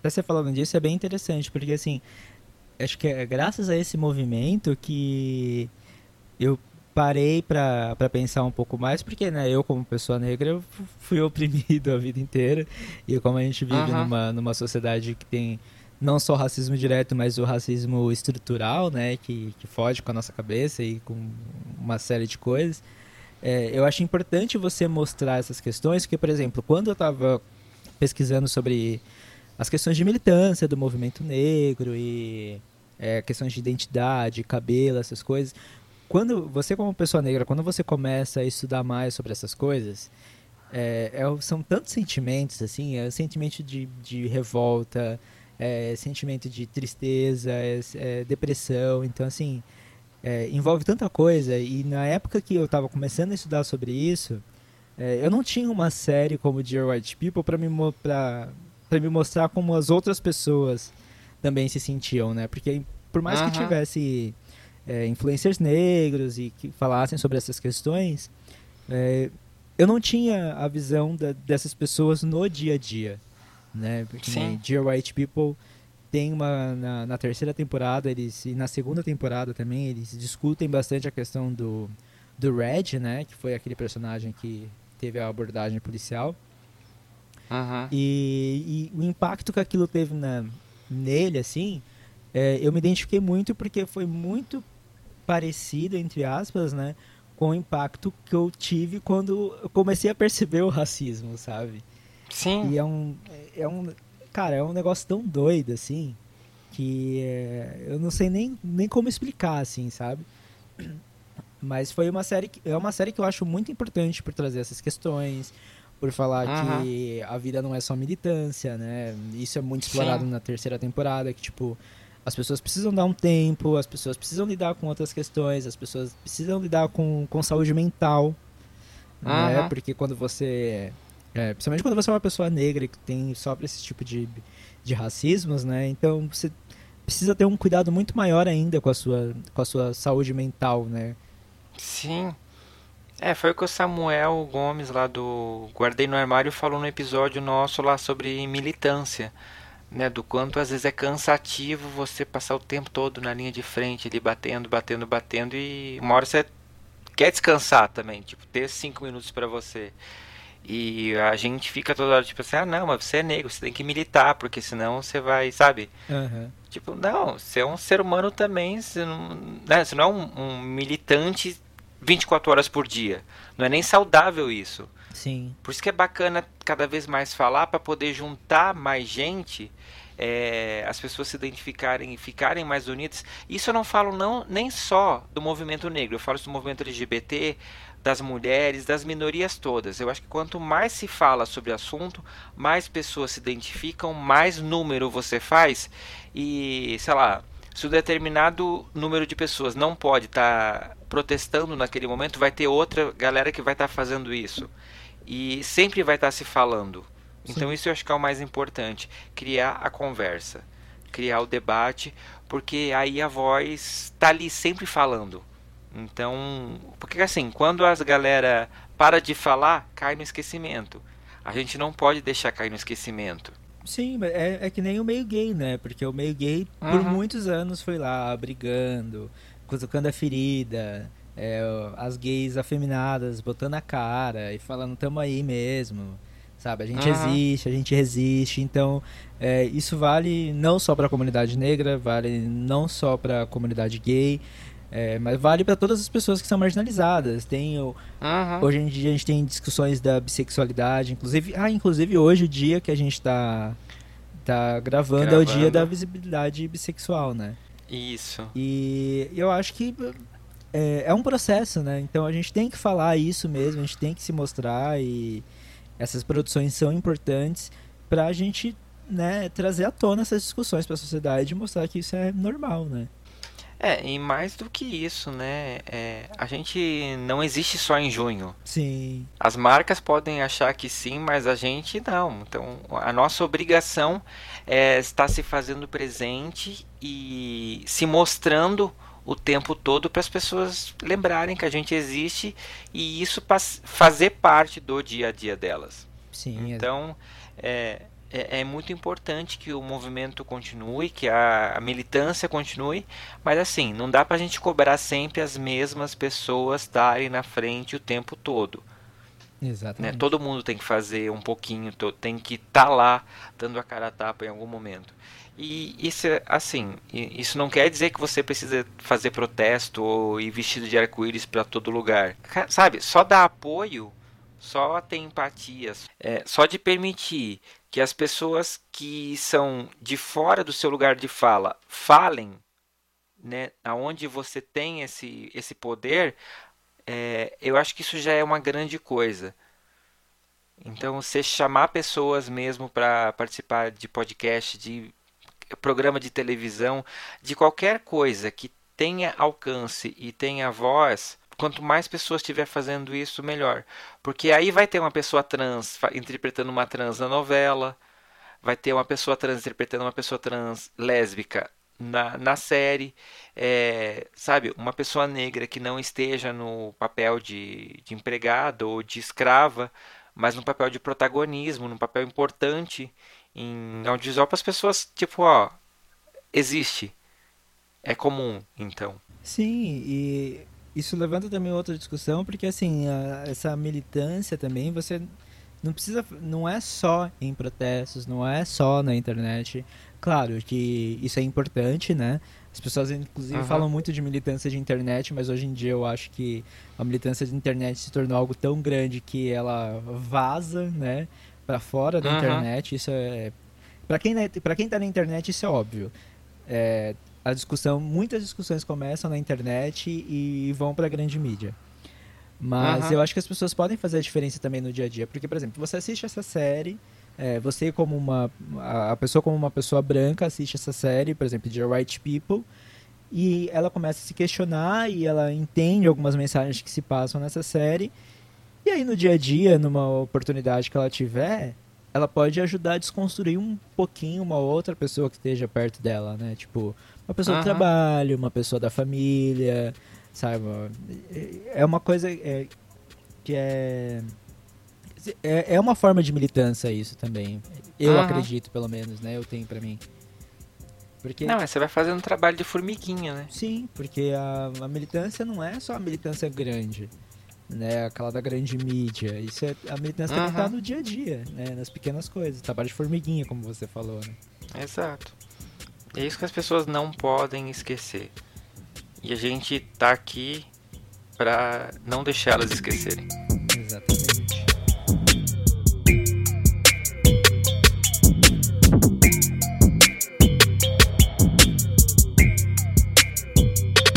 Então, Ligo, então já que a gente terminou as nossas séries favoritas, nossas indicações de séries, vamos falar então sobre filmes. E então aí eu vou, como eu comecei falando sobre séries, então eu vou deixar você começando começar a falar sobre os filmes. Perfeito. Cara, filme é uma coisa que eu gosto muito e é, fajuteiros, já vou adiantar que os meus gostos podem ser meio desconexos para vocês. Mas eu acho que é muito importante. Esses filmes que eu vou falar, eles meio que me fizeram pensar muita coisa e tiveram muito impacto na minha vida de alguma forma. Por exemplo, eu linkei aqui Jogos Mortais. Aí todo mundo deu um grito agora. Pensando, meu Deus, como assim? É um filme que só tem sangue. é, É, tem sangue. Mas é uma coisa que eu acho que Jogos Mortais mexe comigo é a proposta dele de fazer, né, é um assassino que faz as pessoas, coloca as pessoas numa situação que elas correm risco de vida justamente porque elas não valorizaram algum aspecto da vida delas. Então elas têm que encarar isso. É uma premissa que para mim faz todo sentido porque quantas vezes eu já pensei tipo, nossa, minha vida é uma desgraça, sabe? Eu não tenho tal coisa e não sei o que. Aí quando eu assisti esse filme, que eu parei para pensar sobre essa ótica do e se eu tivesse numa situação em que se eu tivesse realmente descontente com a minha vida, tudo que eu tenho que fazer é nada e ela vai acabar, ou então eu, eu colocar isso tudo em perspectiva e lutar pela, pela minha vida e para melhorar ela de alguma forma e para fazer alguma coisa legal de alguma forma. Então, tirando todo esse background de sangue, armadilhas loucas e gore, é, eu acho que Jogos Mortais ele me faz pensar sobre isso. Sobre esse suicídio ao contrário, digamos, que é um pouco da temática do, do filme. Quer dizer, você pode se matar se você não fizer nada, mas se você acha que ainda tem esperança, você tem que lutar pela sua vida se machucando de uma certa forma. É, é um paralelo, lógico, né? Não façam isso em casa, mas é, eu acho que é um pensamento que é muito válido. Sim, até você comentando agora, eu, eu parei para pensar, porque assim, os Jogos Mortais, ele é um filme que ele me causa mixed feelings. Porque eu não gosto de filme gore, assim, eu, sabe, eu tenho paura, assim, eu lembro que eu assisti esse filme, assistia fechando o olho em várias e várias cenas. Mas essa uhum. questão de, tipo, ele pegar a pessoa e né, escolher as pessoas justamente porque elas não aproveitarem a vida é uma coisa interessante, é uma coisa que você faz que realmente que te faz pensar, né? Que te faz questionar. É, inclusive, parando para pensar agora, eu acho que muito dessas séries e filmes que a gente acaba gostando muito, né? É que são, são produções que fazem a gente pensar, que faz a gente se questionar e que faz a gente refletir, né? Até uhum. sobre a nossa vida, sobre o novo mundo ao nosso redor. Mas me causou muito. É, é, pra mim é, é, gore demais. Eu assisti, mas uhum. é muito gore. Eu assisti os outros filmes também. Aquela. Eu não lembro qual filme que foi que tem a cena da menina que cai no negócio de agulha. Foi um. É no dois. É um negócio assim que me traumatizou pelo, pela minha vida nossa, inteira. Eu me encolho inteiro. e que, nossa, é, é terrível, assim. Mas é, os Jogos Mortais, o, o que me prendeu nesse filme foi o final dele. Eu acho que foi a primeira vez que... Não, acho que, acho que foi a segunda vez. A primeira vez acho que foi o sexto sentido. Foi a primeira vez que um final de um filme, tipo, me impressionou tanto, assim, que me explodiu a cabeça. Eu falei, caralho, o que que tá acontecendo? Sabe? Sim. E o filme acaba. É um negócio, é, foi, foi um negócio assim muito doido, assim, que me descaralhou muito assim a cabeça, assim. Sim, não, eu, eu fiquei impressionado também, tanto que foi uma da, assim, eu gosto muito de roteiro, como eu já falei, foi uma das coisas que eu pensei tipo, caramba, que roteiro, nunca esperava.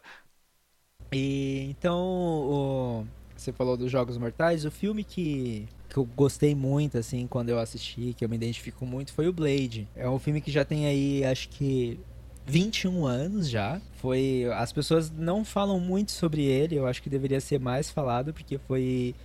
Foi o primeiro personagem da Marvel que ganhou um filme no cinema. E esse primeiro personagem foi um, um meio vampiro negro, né? Uhum. E, e, o que eu achei muito legal é que na época que também é um outro filme que chegou num momento muito oportuno foi né, eu sempre gostei muito dessa coisa de história de vampiro, né? Eu sempre achei muito legal. Sim. E ver um filme que tem um, um protagonista negro que é um meio vampiro com todas aquelas cenas de ação assim, foi um negócio que, que me prendeu muito assim, que me marca até hoje, assim, que eu fui assistir o primeiro filme, o segundo, o terceiro e que foi, sabe, me marcou muito e tá até hoje no, no meu coração. é muito bom quando eles causam esse impacto. Sim. Você já assistiu Blade ou não? Já, faz muito tempo. É, eu também. A última vez que eu assisti, acho que foi, sei lá, quase 21 anos atrás também. É, então, faz tipo muito, muito, muito tempo. Sim. Bom, como faz muito tempo que eu assisti esse filme, então eu vou deixar você partir pro teu próximo filme. Aliás, eu fiquei pensando agora que você falou, eu só elenquei filme velho. Ah, mas a minha lista também não tem filme muito novo não, só tem um mais novo. Nossa, eu tô olhando aqui só filme velho, gente, mas é porque é, é, eu era. É quando eu era adolescente, aí você tinha tempo de, de ir no cinema, que não era tão caro. Uhum. Nossa, eu lembro era da época isso. que eu pagava 3 reais no cinema na quarta-feira. Aham. Uhum. Saudades. né? Nossa, bons tempos. Agora, agora eu tô aqui economizando o ano inteiro para poder ver Malévola mês que vem. Eu, eu prefiro baixar no torrent. eu, eu escolhi esperar. Boa. Então, amigo, diga o teu próximo filme. Então, eu coloquei aqui Jurassic Park. Aí as pessoas vão dizer, por quê? Gente, eu, eu sou o louco dos dinossauros. De verdade. É, então, esse filme, para mim, ele foi muito marcante. E eu acho que, de novo, além da, de toda essa coisa da tecnologia, da ciência, que é uma coisa que sempre me atraiu, é, eu acho que ele de novo faz pensar dessa coisa do ser humano querer achar que pode tudo. Principalmente no primeiro Jurassic Park, que ele mostra muito essa relação dos animais, né, dos dinossauros, agindo como animais, que é o que eles foram, e a gente achar que a gente é muito superior à raça, a qualquer outra raça é, do mundo. Eu estava ouvindo um podcast outro dia chamado Alô Ciência, em que eles falaram muito né, sobre dinossauros e que disseram que é, a, a, gente, a ciência, durante muito tempo colocou os mamíferos como se fosse o, o ideal. Os mamíferos seria o homem cis hétero branco da, da classe do, dos animais que parece assim, esse é o padrão que todo mundo quer chegar. E hoje em dia se tem essa consciência de que não é.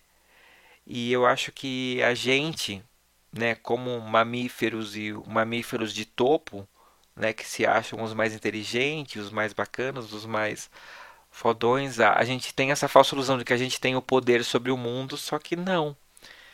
Tanto que a gente está acabando com o mundo por achar isso. Para mim, Jurassic Park faz muito esse paralelo com a nossa vida como humanidade. Quando você colocou na, na pauta, eu lembrei de uma coisa que Jurassic Park, não lembro se foi o segundo ou se foi o terceiro. Mas Jurassic Park foi o primeiro filme que eu assisti no cinema. Foi a primeira vez que eu fui no que cinema assistir um filme. Que experiência foda deve ter sido. É, então, só, e tem mais ainda. Foi o primeiro filme que eu assisti no cinema e eu era adolescente e fui sozinho. Olha, divisor de águas. É. e foi, foi muito legal, assim. Eu acho que foi uma experiência para a vida toda. Uhum. Mas eu lembrei, eu assisti, já tinha assistido o primeiro filme do Jurassic Park. E eu acho que assim, a humanidade tá aí firme e forte até o momento que chega alguma outra criatura e mostra que a gente não é nada, né? Uhum. Ou a própria natureza também, né? Porque as coisas que a gente anda fazendo, uma hora a natureza Sim. se revolta, né? Exato, eu tô esperando ela fazer isso, eu acho que Meteoro vai ser a fichinha. então, é, Jurassic Park e outro filme que, que me marcou bastante também foi Matrix. Que foi maravilhoso. Que é um filme muito foda. Que na época que eu assisti, pelo menos, é, eu eu não me liguei muito na, nas discussões que eles tinham, que eles levantavam, mas eu me sinto orgulhoso por fazer parte da, da por ter visto, né, essa mudança no universo cinematográfico, né? Porque Matrix foi, foi uma revolução, né? Uhum. Com questão de, de efeitos e todas essas coisas. E, cara, foi uma coisa assim, minha. A primeira vez que eu assisti o Matrix, minha cabeça explodiu por causa dos efeitos e das cenas de lutas, de cenas de ação. Aquilo ali deu uma mexida, assim, na, na minha criatividade também. É um filme que eu espero muito que eles convertam para 3D um dia. É, teria que ser um 3D é porque eu não sei, porque, por exemplo, pra. Quando eles fazem. Eles adaptam o filme pro 3D, geralmente não fica bom, né? Cara, depende. Eu assisti Jurassic Park convertido para 3D. Eu vi Titanic é, no 3D no cinema e ficou perfeito. É. é uhum. Eu tenho uma questão com 3D porque eu, eu uso óculos, né? Então, assim, minha experiência nunca é 100% com 3D. Entendi. Mas eu acho que é isso. O Matrix me marcou principalmente por, por essa questão, assim, né? Por esse marco no, no, no mercado cinematográfico e depois quando eu parei para acompanhar as discussões. E tanto que até hoje a gente vê tudo que a gente vê, pelo, pelo menos a galera que acompanhou o filme, se olha alguma coisa meio estranha, você já fala, olha só, é uma, uma falha da Matrix, né? Uhum. É, enraizou na cultura popular mesmo, né?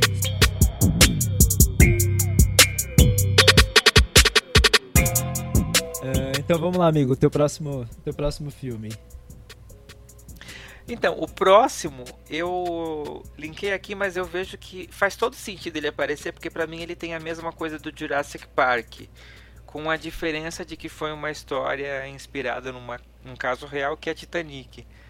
É, eu acho que mais do que nunca o mundo a gente está vivendo num. O, o, James Cameron ele falou que o mundo é uma espécie de Titanic e hoje em dia eu concordo extremamente com ele, porque a gente tem muito essa ideia de que né, né, as coisas são perfeitas, são fortes pra caramba, que nunca. Tipo, a gente nunca vai chegar a ser tão ruim e a gente está deixando os negócios afundarem a gente não está percebendo. É. E isso vale, sei lá, para política, para uma série de coisas que a gente está vendo afundar e a gente está tipo, ah, ok, né? Ainda dá tempo. E a gente esquece que não tem bote salva-vida para todo mundo. E tem gente que está em cima de um pedaço de madeira grande que cabe duas pessoas e deixa o outro morrer, né? Uhum. Exatamente. Aí, claro, né? Esse dias eu postei um negócio no meu Facebook que eu fiz uma montagenzinha daquela cena do Mr. May falando pro Thomas Andrews que esse é o navio que não afunda. E o Thomas Andrews, que é o construtor do navio, fala, tipo, ele é feito de ferro e é seguro que afunda. E eu acho que isso a gente pode fazer muitos paralelos com coisa que a gente acha que é, não, não vai acabar tão fácil. Tipo, Brasil. A gente tá vendo o negócio desgringolar e a gente tá tipo, ah, é só quatro anos, né? Já passou praticamente um não vai piorar tanto. Uhum. O pessoal do Titanic também achou que ele ia demorar mais para afundar. Pois é, mas aí dá pra gente fazer uma ligação inclusive com o Tiririca. Porque o Tiririca já falou, uhum. pior que tá, não fica. e tá ficando. Exatamente. Tá, tá, tá ficando complicado o, o, o negócio. O mundo ouviu e disse, hold my beer. É. e você falando do, você falou isso agora, eu lembrei da, da série Years and Years, que uhum. ela tem uma personagem que ela é uma ativista, né? E tem uma, um momento que tem uma outra, que ela tá discutindo com uma outra personagem que tem a que tá num, numa assembleia de uma pessoa, de uma mulher que é tipo o Bolsonaro. E aí a ela fala assim: "Nossa, mas porra, como é que você apoia essa pessoa e tal?" E daí na hora que ela vê o, as pessoas, todo mundo apoiando e tal, ela meio que tipo, ah, foda-se, sabe? Deixa, deixa essa merda acabar mesmo, que se foda, uhum. sabe? E. Mas enfim, é isso. Pois é. Mas é. mas é, mas faz sentido mesmo essa essa analogia do Titanic com, com, com o mundo e até a questão do, do, do iceberg também, né? Pra gente uhum. se ligar nessa questão de, de, questões ambientais e... Enfim, a gente tá num barco realmente que tá, que tá afundando e... Sinceramente, eu acho que a tendência é o negócio ficar pior. Então, o filme que eu, que eu quero falar é um filme também da minha, da minha adolescência, né? Que é o, o Anjos da Noite que também é um filme sobre vampiros e que também, é, assim como o Game, Game of Thrones, também me lembra a época que eu jogava RPG de mesa com, com os meus amigos, né? Que era o, o Vampira Máscara que a gente jogava.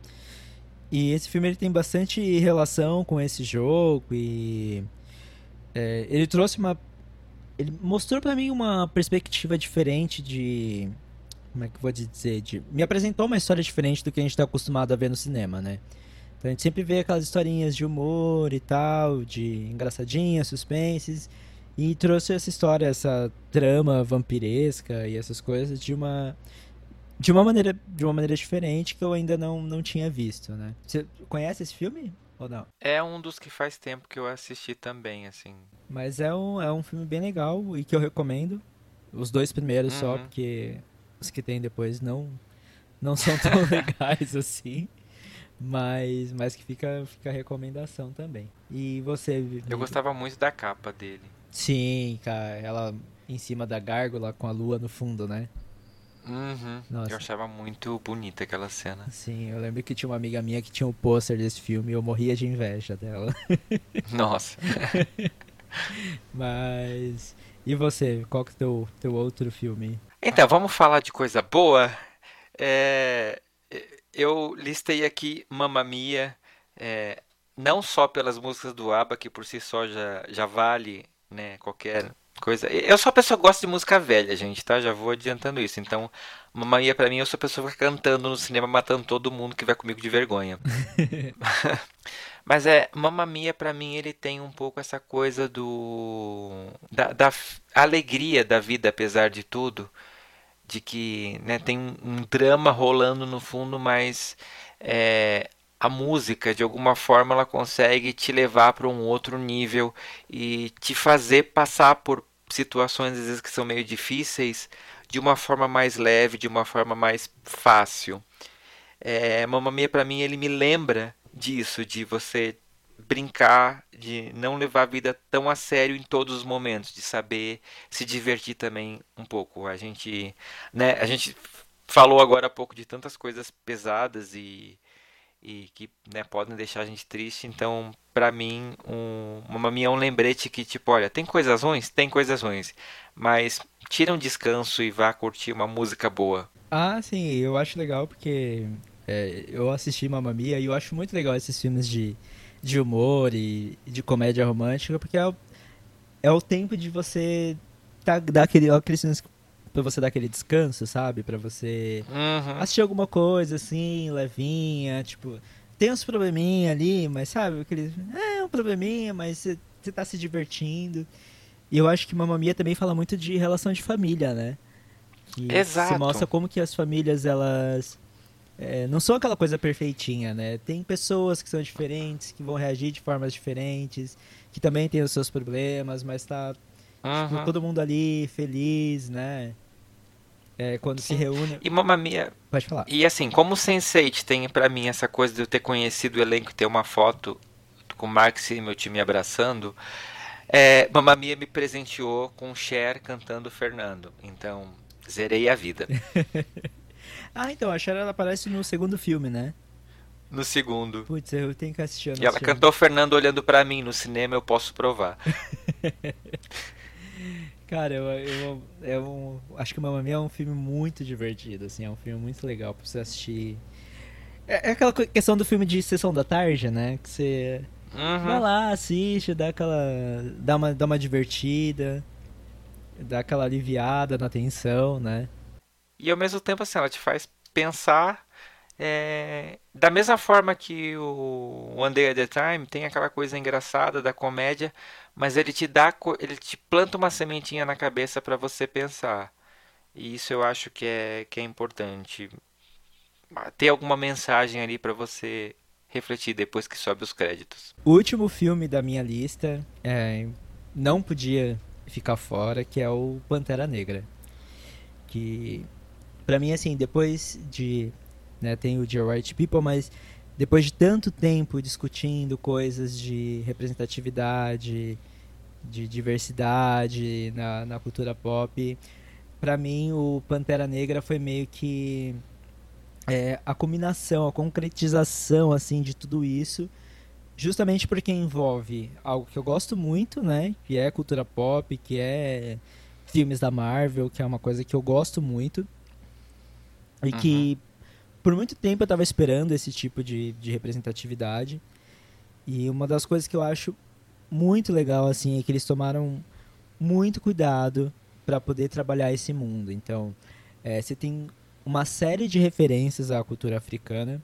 Eu lembro que antes de sair o filme, quando saíram os primeiros trailers, saiu, eu, eu li uma matéria mostrando ali, tipo, numa cena que tinha a, o pessoal de, de Wakanda reunido ali, e eles têm tantos detalhes, tipo assim, a roupa de um representa uma determinada tribo. É, um acessório uhum. que a pessoa usa na boca representa outra tribo.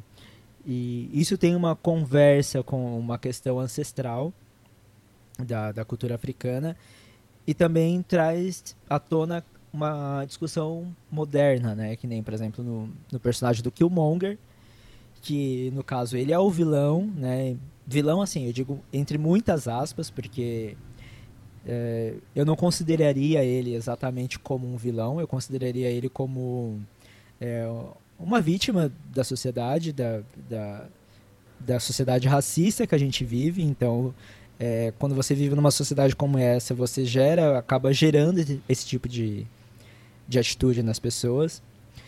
E uhum. Além da cena final, que eu não vou comentar para não dar spoiler, né, não dar spoilers muito grandes, tem um momento que eu acho muito foda nesse filme, que é quando o Killmonger ele tá, ele tá no, vai no museu para pegar um, um item que ele precisa. E alguém vai falar com ele e fala, mas você tá, você tá roubando um item do museu, alguma coisa assim. E ele fala, porra, mas tudo isso que você tem aqui foi, foi roubado do meu país, foi roubado do meu continente. Exato. Sabe? Então, tipo, eu não tô roubando, eu só tô pegando de volta o que me pertence. E eu acho que é um filme tão importante, assim, sabe? Porque ele traz essa, essas discussões, ele traz essas mensagens e é uma coisa assim que é muito cultura pop, sabe? É um filme, de, é um filme de super-herói.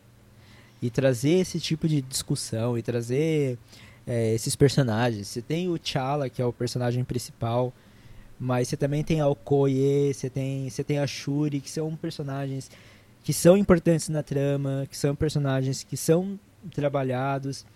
E tem grande parte do, do, do elenco que é negro. Claro que, obviamente, tem ali alguma, algumas críticas, né, com, com alguns personagens que aparecem, mas, cara, é, é um filme que, para mim, assim, que é, para mim é o pilar, assim, principal dessa construção da, da representatividade que a gente vem discutindo há tanto tempo na, na internet, que eu acho que você coloca uhum. esse pilar, assim, tipo assim, ó, aqui é a representatividade negra, é, quando você quiser representar alguém e quiser fazer isso direito, é, é essa forma que você tem que fazer sabe? Você tem que fazer desse uhum. jeito, sabe? Você tem que se preocupar em, em mostrar, é, em representar essas pessoas de uma maneira bem feita. Exato. E o que eu acho mais bacana desse filme é toda a parte que os bastidores tem muita gente negra trabalhando e dizendo como tem que ser. Eu acho que esse é o principal. Assim, eu não vi o filme, é, porque a Marvel é uma coisa que me dá um pouco de preguiça. Tipo assim, eu sou apaixonado pelo Homem de Ferro meu herói favorito da Marvel. Aí quando eles começaram a querer me obrigar a ver vários outros filmes para poder entender a história, eu disse: ah, não, não tenho paciência, não sou obrigado. Uhum. Aí esse acabou ficando ali. Um, um, dia eu vou assistir, mas assim, eu vou ter que estar com saco de pesquisar a história para poder tentar encaixar, porque eu sei que eu vou ficar irritado se não fizer sentido alguma coisa na minha cabeça. Uhum. É, assim, eu não digo. Eu sou muito fã de, dos filmes da Marvel, né? Então, não tem nem como discutir, mas. É, eu, eu, eu acho que assim. É, eu não falo pra ninguém, ai, você tem que assistir esse filme e tal. Mas eu acho que. Inclusive, teve uma época que eu também já tava ficando bem cansado, tá? Do, dos filmes da Marvel. E até hoje tem bastante coisa que me, que me incomoda, assim. Porque, por exemplo. Uhum. É, é a questão da fórmula, né? A fórmula tal da fórmula uhum. Marvel que tem que incluir o humor em tudo. Sabe? Isso é uma coisa que me incomoda um pouco. O Pantera Negra, ele tem humor, que faz um sentido ali, mas tem umas coisas ali que eu não gosto, sabe? E também ao mesmo tempo eu paro pra pensar uhum. que a Marvel demorou muito tempo também pra, pra poder trazer esse tipo de representatividade, né? Uhum. Porque ela. Eu, eu entendo o conceito, a questão mercadológica, mas ela deixou para trazer isso no momento muito oportuno. Né, quando a discussão Sim. já estava em pauta, ela já estava ali com o universo dela construído, ela já tinha, né, ela já estava bem, né, já estava ali no topo para poder trazer essas discussões, né? Enquanto tem outras produções. Não se arriscou. É. Ela pegou um momento que ela estava confortável ali e fez um bom trabalho. Uhum. Não fez mais que a obrigação. Exato. né? E mas é quando com relação à Pantera Negra, eu acho que é isso que eu tenho que eu tenho a comentar. E qual que é o uhum. teu filme, amigo? Teu próximo filme? Então, o último filme da minha lista é um filme que causa muita controvérsia é, cada vez que passa na televisão, que é O Diabo Veste Prada. É, eu acho que de uns tempos para cá a galera ficou muito focada na relação da Andy, né, da Andrea Sachs, com o namorado dela, porque ele é tóxico, porque ele não respeita ela, porque blá blá blá. É, eu acho que o pessoal perde um pouco o ponto do filme. É lógico, eu concordo com todas essas críticas, quero deixar muito claro que para mim esse filme ele representa machismo em muitos níveis. E é por isso que eu gosto tanto dele. É, ele vem de um livro né, que foi escrito pela Laura Weisberger, amo ela de paixão. É, o filme ele é muito diferente do livro, ele é uma história completamente diferente, então não interfere exatamente no outro, mas o que pega para mim nele é machismo em vários níveis, inclusive da, da Miranda com a Andrea, da Andrea com a Emily, da Emily com outros funcionários e etc. Porque é, a gente está lidando ali nessa história do filme com competição entre mulheres a Emily competindo com a Andrea de quem é melhor assistente, uma que está mais tempo, outra que entrou agora, é, e é toda hora criticada. A Miranda incentivando essa competição de alguma forma, ao mesmo tempo que ela é escrota com as outras pessoas. E ao mesmo tempo, ok, ela é uma mulher forte que chega lá. E até tem uma fala no filme que fala, né, que ah, se ela fosse um homem, as pessoas não discutiriam outras coisas. É, então, para mim, ele fala também de machismo nessa coisa de uma mulher de sucesso, você já fica achando coisas para criticar, e se fosse um homem, não. Então, acho que a mensagem desse filme para mim é fazer a gente refletir sobre o machismo. Tirando de vários aspectos, tá? É, com os personagens gays e etc. Eu acho que a grande mensagem e o grande problema do filme que a gente tem que parar para conversar é essa questão do, do machismo que ele deixa sutil e claro em muitas partes. E as pessoas focam só no Nate, que é o personagem lá, que é o, o namorado da Andrea, como se ele fosse um vilão. Mas eu acho que as pessoas focando nisso perdem a oportunidade de ver outras coisas. Sim, é... eu, eu assisti o, o Diabo Veste Prada é um filme que eu acho muito legal. É, principalmente por causa da Miranda. Né, que, uhum. Tipo assim, ela não é um personagem admirável, assim, porque ela é. Eu acho que ela é uma. Tipo assim, ela é uma pessoa. Ela é uma chefe. Que ela é. Não sei. É que faz tempo que eu assisti, mas eu acho que ela é. Pela lembrança que eu tenho. Ela é uma chefe que é, que é abusiva, né? Que uhum. não é uma boa chefe. Mas eu acho legal que você tem um background dela, né? Você conta um pouco, Sim. humaniza um pouco mais essa personagem, né? Isso. Ao contrário do que acontece no livro. O livro ele é muito diferente e se você acha a Miranda do filme escrota, você não sabe o que ela é no livro. É pior? Muito pior. Vixe. Leia o livro. Eu recomendo porque ele é muito bom. Ele é engraçado é, e ele apresenta. E assim, ele não vai interferir em nada na sua visão do filme. Uhum. Filme e livro são duas coisas muito diferentes. Eles conseguem coexistir, sem que você fique, ah, é melhor do que o livro ou não. Sim. É, então, inclusive, aproveitando que você entrou nesse assunto, essa é uma questão também que eu acho interessante de, de falar, porque é, o pessoal fala muito dessa questão de filme, de livro, ah, porque o filme é melhor que o livro, o livro é melhor que o filme. É, mas eu acho que a gente tem que entender também que são duas mídias que são diferentes, né? Você vai comunicar diferente, você vai mostrar, apresentar para o público de uma forma diferente. Então, eu, pelo menos, não tenho problema nenhum com o filme ser diferente do livro ou a série. Não é, eu acho que é assim, as pessoas têm que parar de comparar duas coisas, porque, por exemplo, um filme ele tem um tempo limite que ele tem que seguir. É, lógico que se for adaptar um livro ipsiliteris, ele vai ficar, sei lá, com três dias de duração. Sim. Ninguém vai assistir. Então tem muita coisa que as pessoas têm que parar de, de fazer e para mim comparar livro e filme é uma delas. É lógico, a história vai precisar ser mudada, às vezes uma coisinha ou outra, para poder comportar, né? E até ficar mais interessante. É, é a mesma coisa que filme e biografia, que as pessoas ficam, ai, mas a história do fulano não é exatamente assim. Tipo, lógico que não, precisa criar um arco dramático. E às vezes esse arco dramático precisa ser inventado de alguma forma. Até isso levanta uma coisa que a gente tem que parar para pensar também, que filmes e séries são, são, são meios de produção e são formas de você apresentar ideias, né? Uhum. Então, assim, cada um vai se apresentar de uma forma, um, um, um vai ser diferente do outro, não, não tem como, como ser igual. Filme, série, livro. Então, e a gente tem que entender que cada mídia está querendo passar uma mensagem. Uhum. Seja filme, seja série, seja livro. É, o mais importante é você tentar captar a mensagem que aquela produção está tentando passar.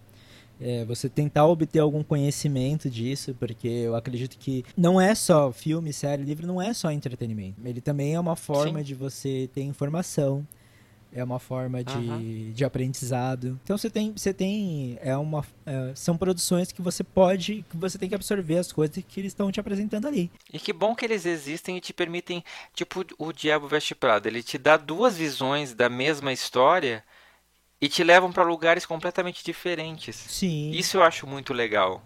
Sim, exatamente. E, e é isso que é interessante, né? Porque, por exemplo, você vê no. Quando você, quando você gosta de, de uma história, por exemplo, você lê um livro e você gostou de um livro.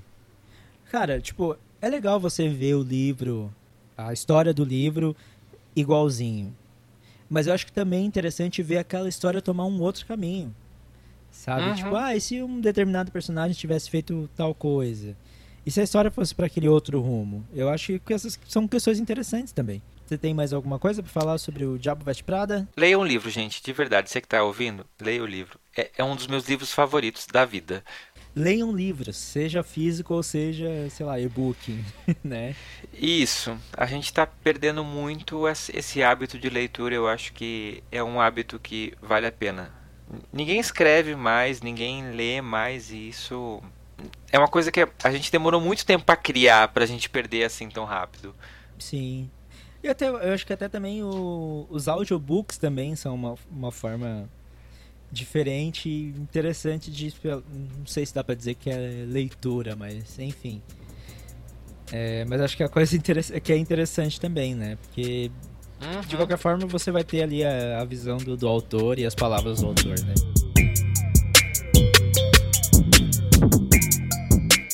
Essas são as nossas indicações de séries e filmes que a gente goza e que a gente se identifica e que marcaram a gente. É, eu gostei E que fazem a gente pensar. É, eu, eu gostei, eu gosto muito de filme de série justamente por causa disso, sabe? Porque faz a gente pensar, faz a gente refletir e também trazem discuss, discussões interessantes, né? E, uhum. e cada pessoa vai ter um ponto de vista diferente sobre essas produções, né? Exatamente. Isso é muito gostoso. Sabe? É, esse, esse tipo de coisa é bom, mesmo que não te acrescente em nada, o que é impossível. Mas assim, só o fato de você poder abstrair um pouco da, da sua vida, comer um balde de pipoca e entrar na vida de uma outra pessoa que não necessariamente existe, eu acho que isso já é uma coisa que vale muito a pena. Sim, até também para você abstrair um pouco da realidade, né? Às vezes, sei lá, pegar duas horas ou um dia inteiro assistindo uma série é, às vezes você tá num. Você tá num momento difícil, você tá num momento merda e você precisa dar uma distraída na cabeça e você pega alguma coisa dessa para assistir. Uhum. É bom, sabe? Te faz pensar, te faz refletir, te distrai, te faz sair um pouco, né, desse, desse mundo caótico que a gente está vivendo ultimamente. Exatamente. Então eu acho que é eu acho que é muito legal a gente ter esse tipo de, de produção. Principalmente quando ela te acrescenta alguma coisa ou quando ela simplesmente te, te diverte, assim, sabe? Te faz esquecer do mundo, né? Exato. E que bom que a gente tem filmes muito antigos, muito bons que a gente pode ver, rever, indicar e reassistir e, e refletir, né?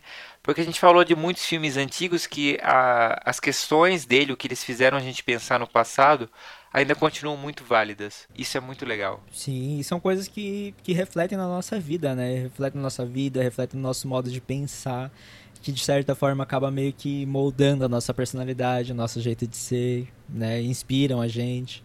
Exatamente. Então é isso. Uh, amigo, só para então, na, na finalização, no Fajcast, é, toda vez que eu trago um convidado, você é o meu segundo convidado, então essa é a segunda vez, eu peço para a pessoa indicar uma música para eu poder utilizar como trilha do episódio e também para que eu vou incluir numa playlist do, do FajoCast. Então, ah.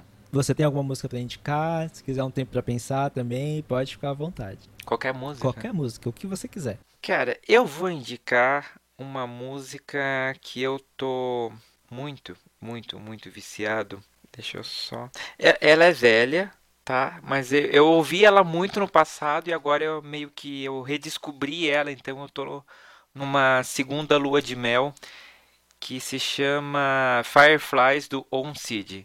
Eu acho que ela tem uma, sei lá, ela me dá uma coisinha muito gostosa. Eu não sei, ela evoca umas lembranças muito boas em mim e eu tô muito, tipo assim, me pego ouvindo ela no repeat viajando. Ah, que legal, essa eu não conhecia ainda. Por isso que eu comecei essa indicação, essa, pedir essas indicações, porque é uma oportunidade para eu conhecer músicas também, porque eu adoro música. Cara, se você ouvir, talvez você reconheça, porque ela tocou pra caramba na época do lançamento. Assim que a gente terminar o episódio, eu vou pesquisar pra ver se, se eu lembro dela. Faz isso, eu tenho certeza que você vai lembrar. É uma daquelas músicas que você, tipo, ah, não sei o nome. Ah. Aí quando toca você pensa, ah, era essa. Sei, sei. Mas ela é muito gostosa, ela dá um quentinho muito gostoso no coração. Ah, que bom. Então agora a gente já tem a tua indicação de música. Primeiramente, eu quero te agradecer muito por ter participado desse episódio. É, eu sou um fã do, do Fora do Meio, eu adoro o podcast, eu sou fãzão. É, eu Gosto muito, gosto muito do Fora do Meio. Para mim, ter essa, fazer essa parceria é muito bom, muito gostoso. Foi muito legal gente, essa conversa que a gente teve, é, todas as nossas, nossas discussões. Desculpa te prender por essas, sei lá, acho que duas horas já. E, e agora eu vou deixar o espaço aqui para você, deixar o teu recado, falar o que você quiser falar, quiser complementar alguma coisa, se quiser fazer jabá. É, o espaço é todo teu. Ah, bacana. Eu, eu, te juro que eu ficaria mais duas horas, porque foi uma conversa muito boa.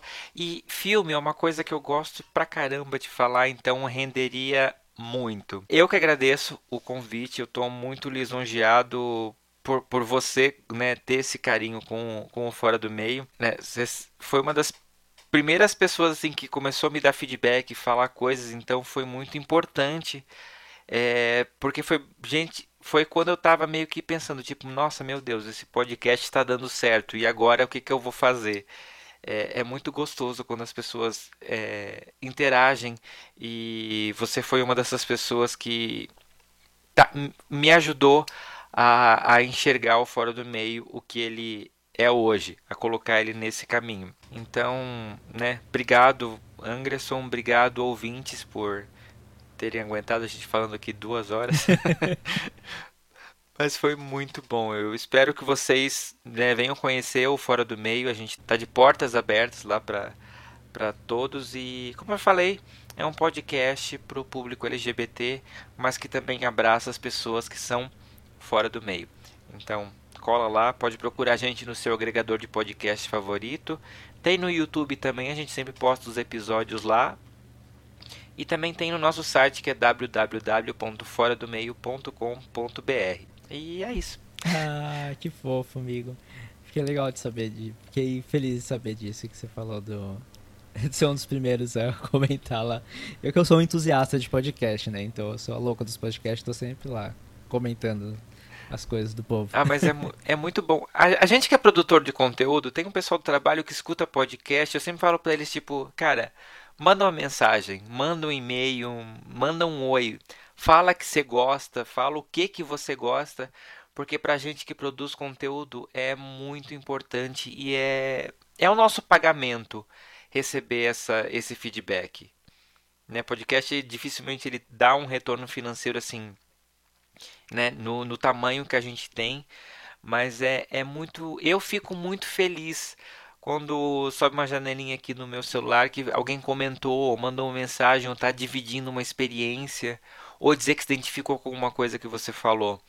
É, então eu sempre falo, ouvintes, man, manda uma mensagem para quem produz conteúdos, podcasts que você gosta. É, é muito gratificante. Sim, é, isso é muito importante. É, eu também, toda vez que eu vejo algum comentário no Fastcast, alguém comentando alguma coisa, principalmente porque eu sou uma pessoa péssima em redes sociais, em fazer divulgação, essas coisas. Então, toda vez que alguém aparece, vai lá, faz algum comentário, fala, ah, gostei do episódio, gostei disso, gostei daquilo, ou não gostei disso, não gostei daquilo, eu fico muito feliz porque é, isso, se você despertou na pessoa né, a vontade de ir lá e comentar alguma coisa, é porque de alguma forma você mexeu com ela né? Pra uhum. você ter feito a pessoa tomar aquela atitude. Então, é realmente, é muito importante que as pessoas comentem, o, é, escutem o Fora do Meio, vão lá, comentem, mandem e-mail, comentem nas redes sociais do Fora do Meio. Isso é, é muito importante, né? Não só para Fora do Meio, não só para o podcast, mas para qualquer podcast que você acompanha, para qualquer produtor de conteúdo que você acompanhe. Isso é, isso é muito importante, assim. Eu acho que isso é mais importante do que o dinheiro, porque é, Sim. assim, dinheiro é importante, né? A gente quer dinheiro também. Afinal, né, os servidores não se pagam com amor. É, mas eu acho que os comentários são, são muito importantes, assim. Eu acho que é, Sim. é muito valioso quando as pessoas vêm e comentam o teu trabalho, né? Porque você está fazendo trabalho, você está né, você tá expondo tua opinião ali na internet, mas é um esforço que você está fazendo para colocar ali, né?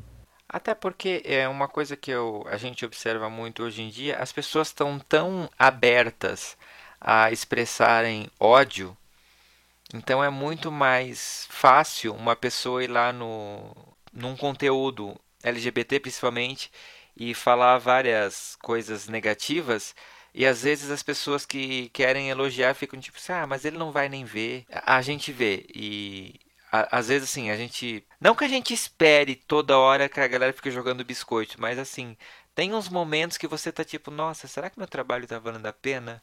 Aí você recebe uma mensagem que diz, tá. E, e sabe que, uma coisa que eu senti muito, principalmente no, no episódio de, de saúde mental que eu gravei, se eu tivesse algum comentário negativo em qualquer episódio, o, o comentário positivo para mim ia ser o que eu ia valorizar mais, assim, sabe? Uhum. Porque eu, eu tenho muito para mim essa coisa que, assim, o comentário positivo, ele vale mais do que o, o comentário negativo ou o comentário de, de um hater. É, não que eu não aceite críticas, tá? É, eu aceito críticas. Eu sou muito aberto a críticas, eu escuto, eu penso, paro, reflito e se precisar eu mudo. Mas é bom quando você tem quando você tem um elogio, quando as pessoas comentam as coisas que você está fazendo. Sim, é, e ainda tem a diferença, né? Crítica é uma coisa, o hater é outra. É. A pessoa não tá ali para te ajudar a crescer, ela tá só para te diminuir. Então, a melhor forma de combater esse tipo de coisa é com amor. Então, mandem amor pra gente. Exatamente. A gente precisa e gosta. é isso aí. E então, se vocês quiserem conversar comigo ou com, com, com o Fernando, Fernando já postou as redes sociais dele. Para conversar comigo, FajoCast, Twitter ou Instagram, só procurar FajoCast. Pode mandar e-mail para mim para arroba também. E eu também participo do PrejuCast, também encontra a gente em todas as redes sociais como arroba PrejuCast. Mais uma vez, Fernando, muitíssimo obrigado por ter participado. O episódio foi muito legal, foi muito gostoso. Eu que agradeço, Anderson. Muito contente por estar aqui. Eu espero que a gente possa gravar um próximo episódio falando sobre Atlanta, que agora eu vou baixar e vou assistir. Faça isso, depois você me conta. então tá, amigo, muito obrigado e tchau, tchau. Tchau, gente. If 10 million fireflies lit up the world as I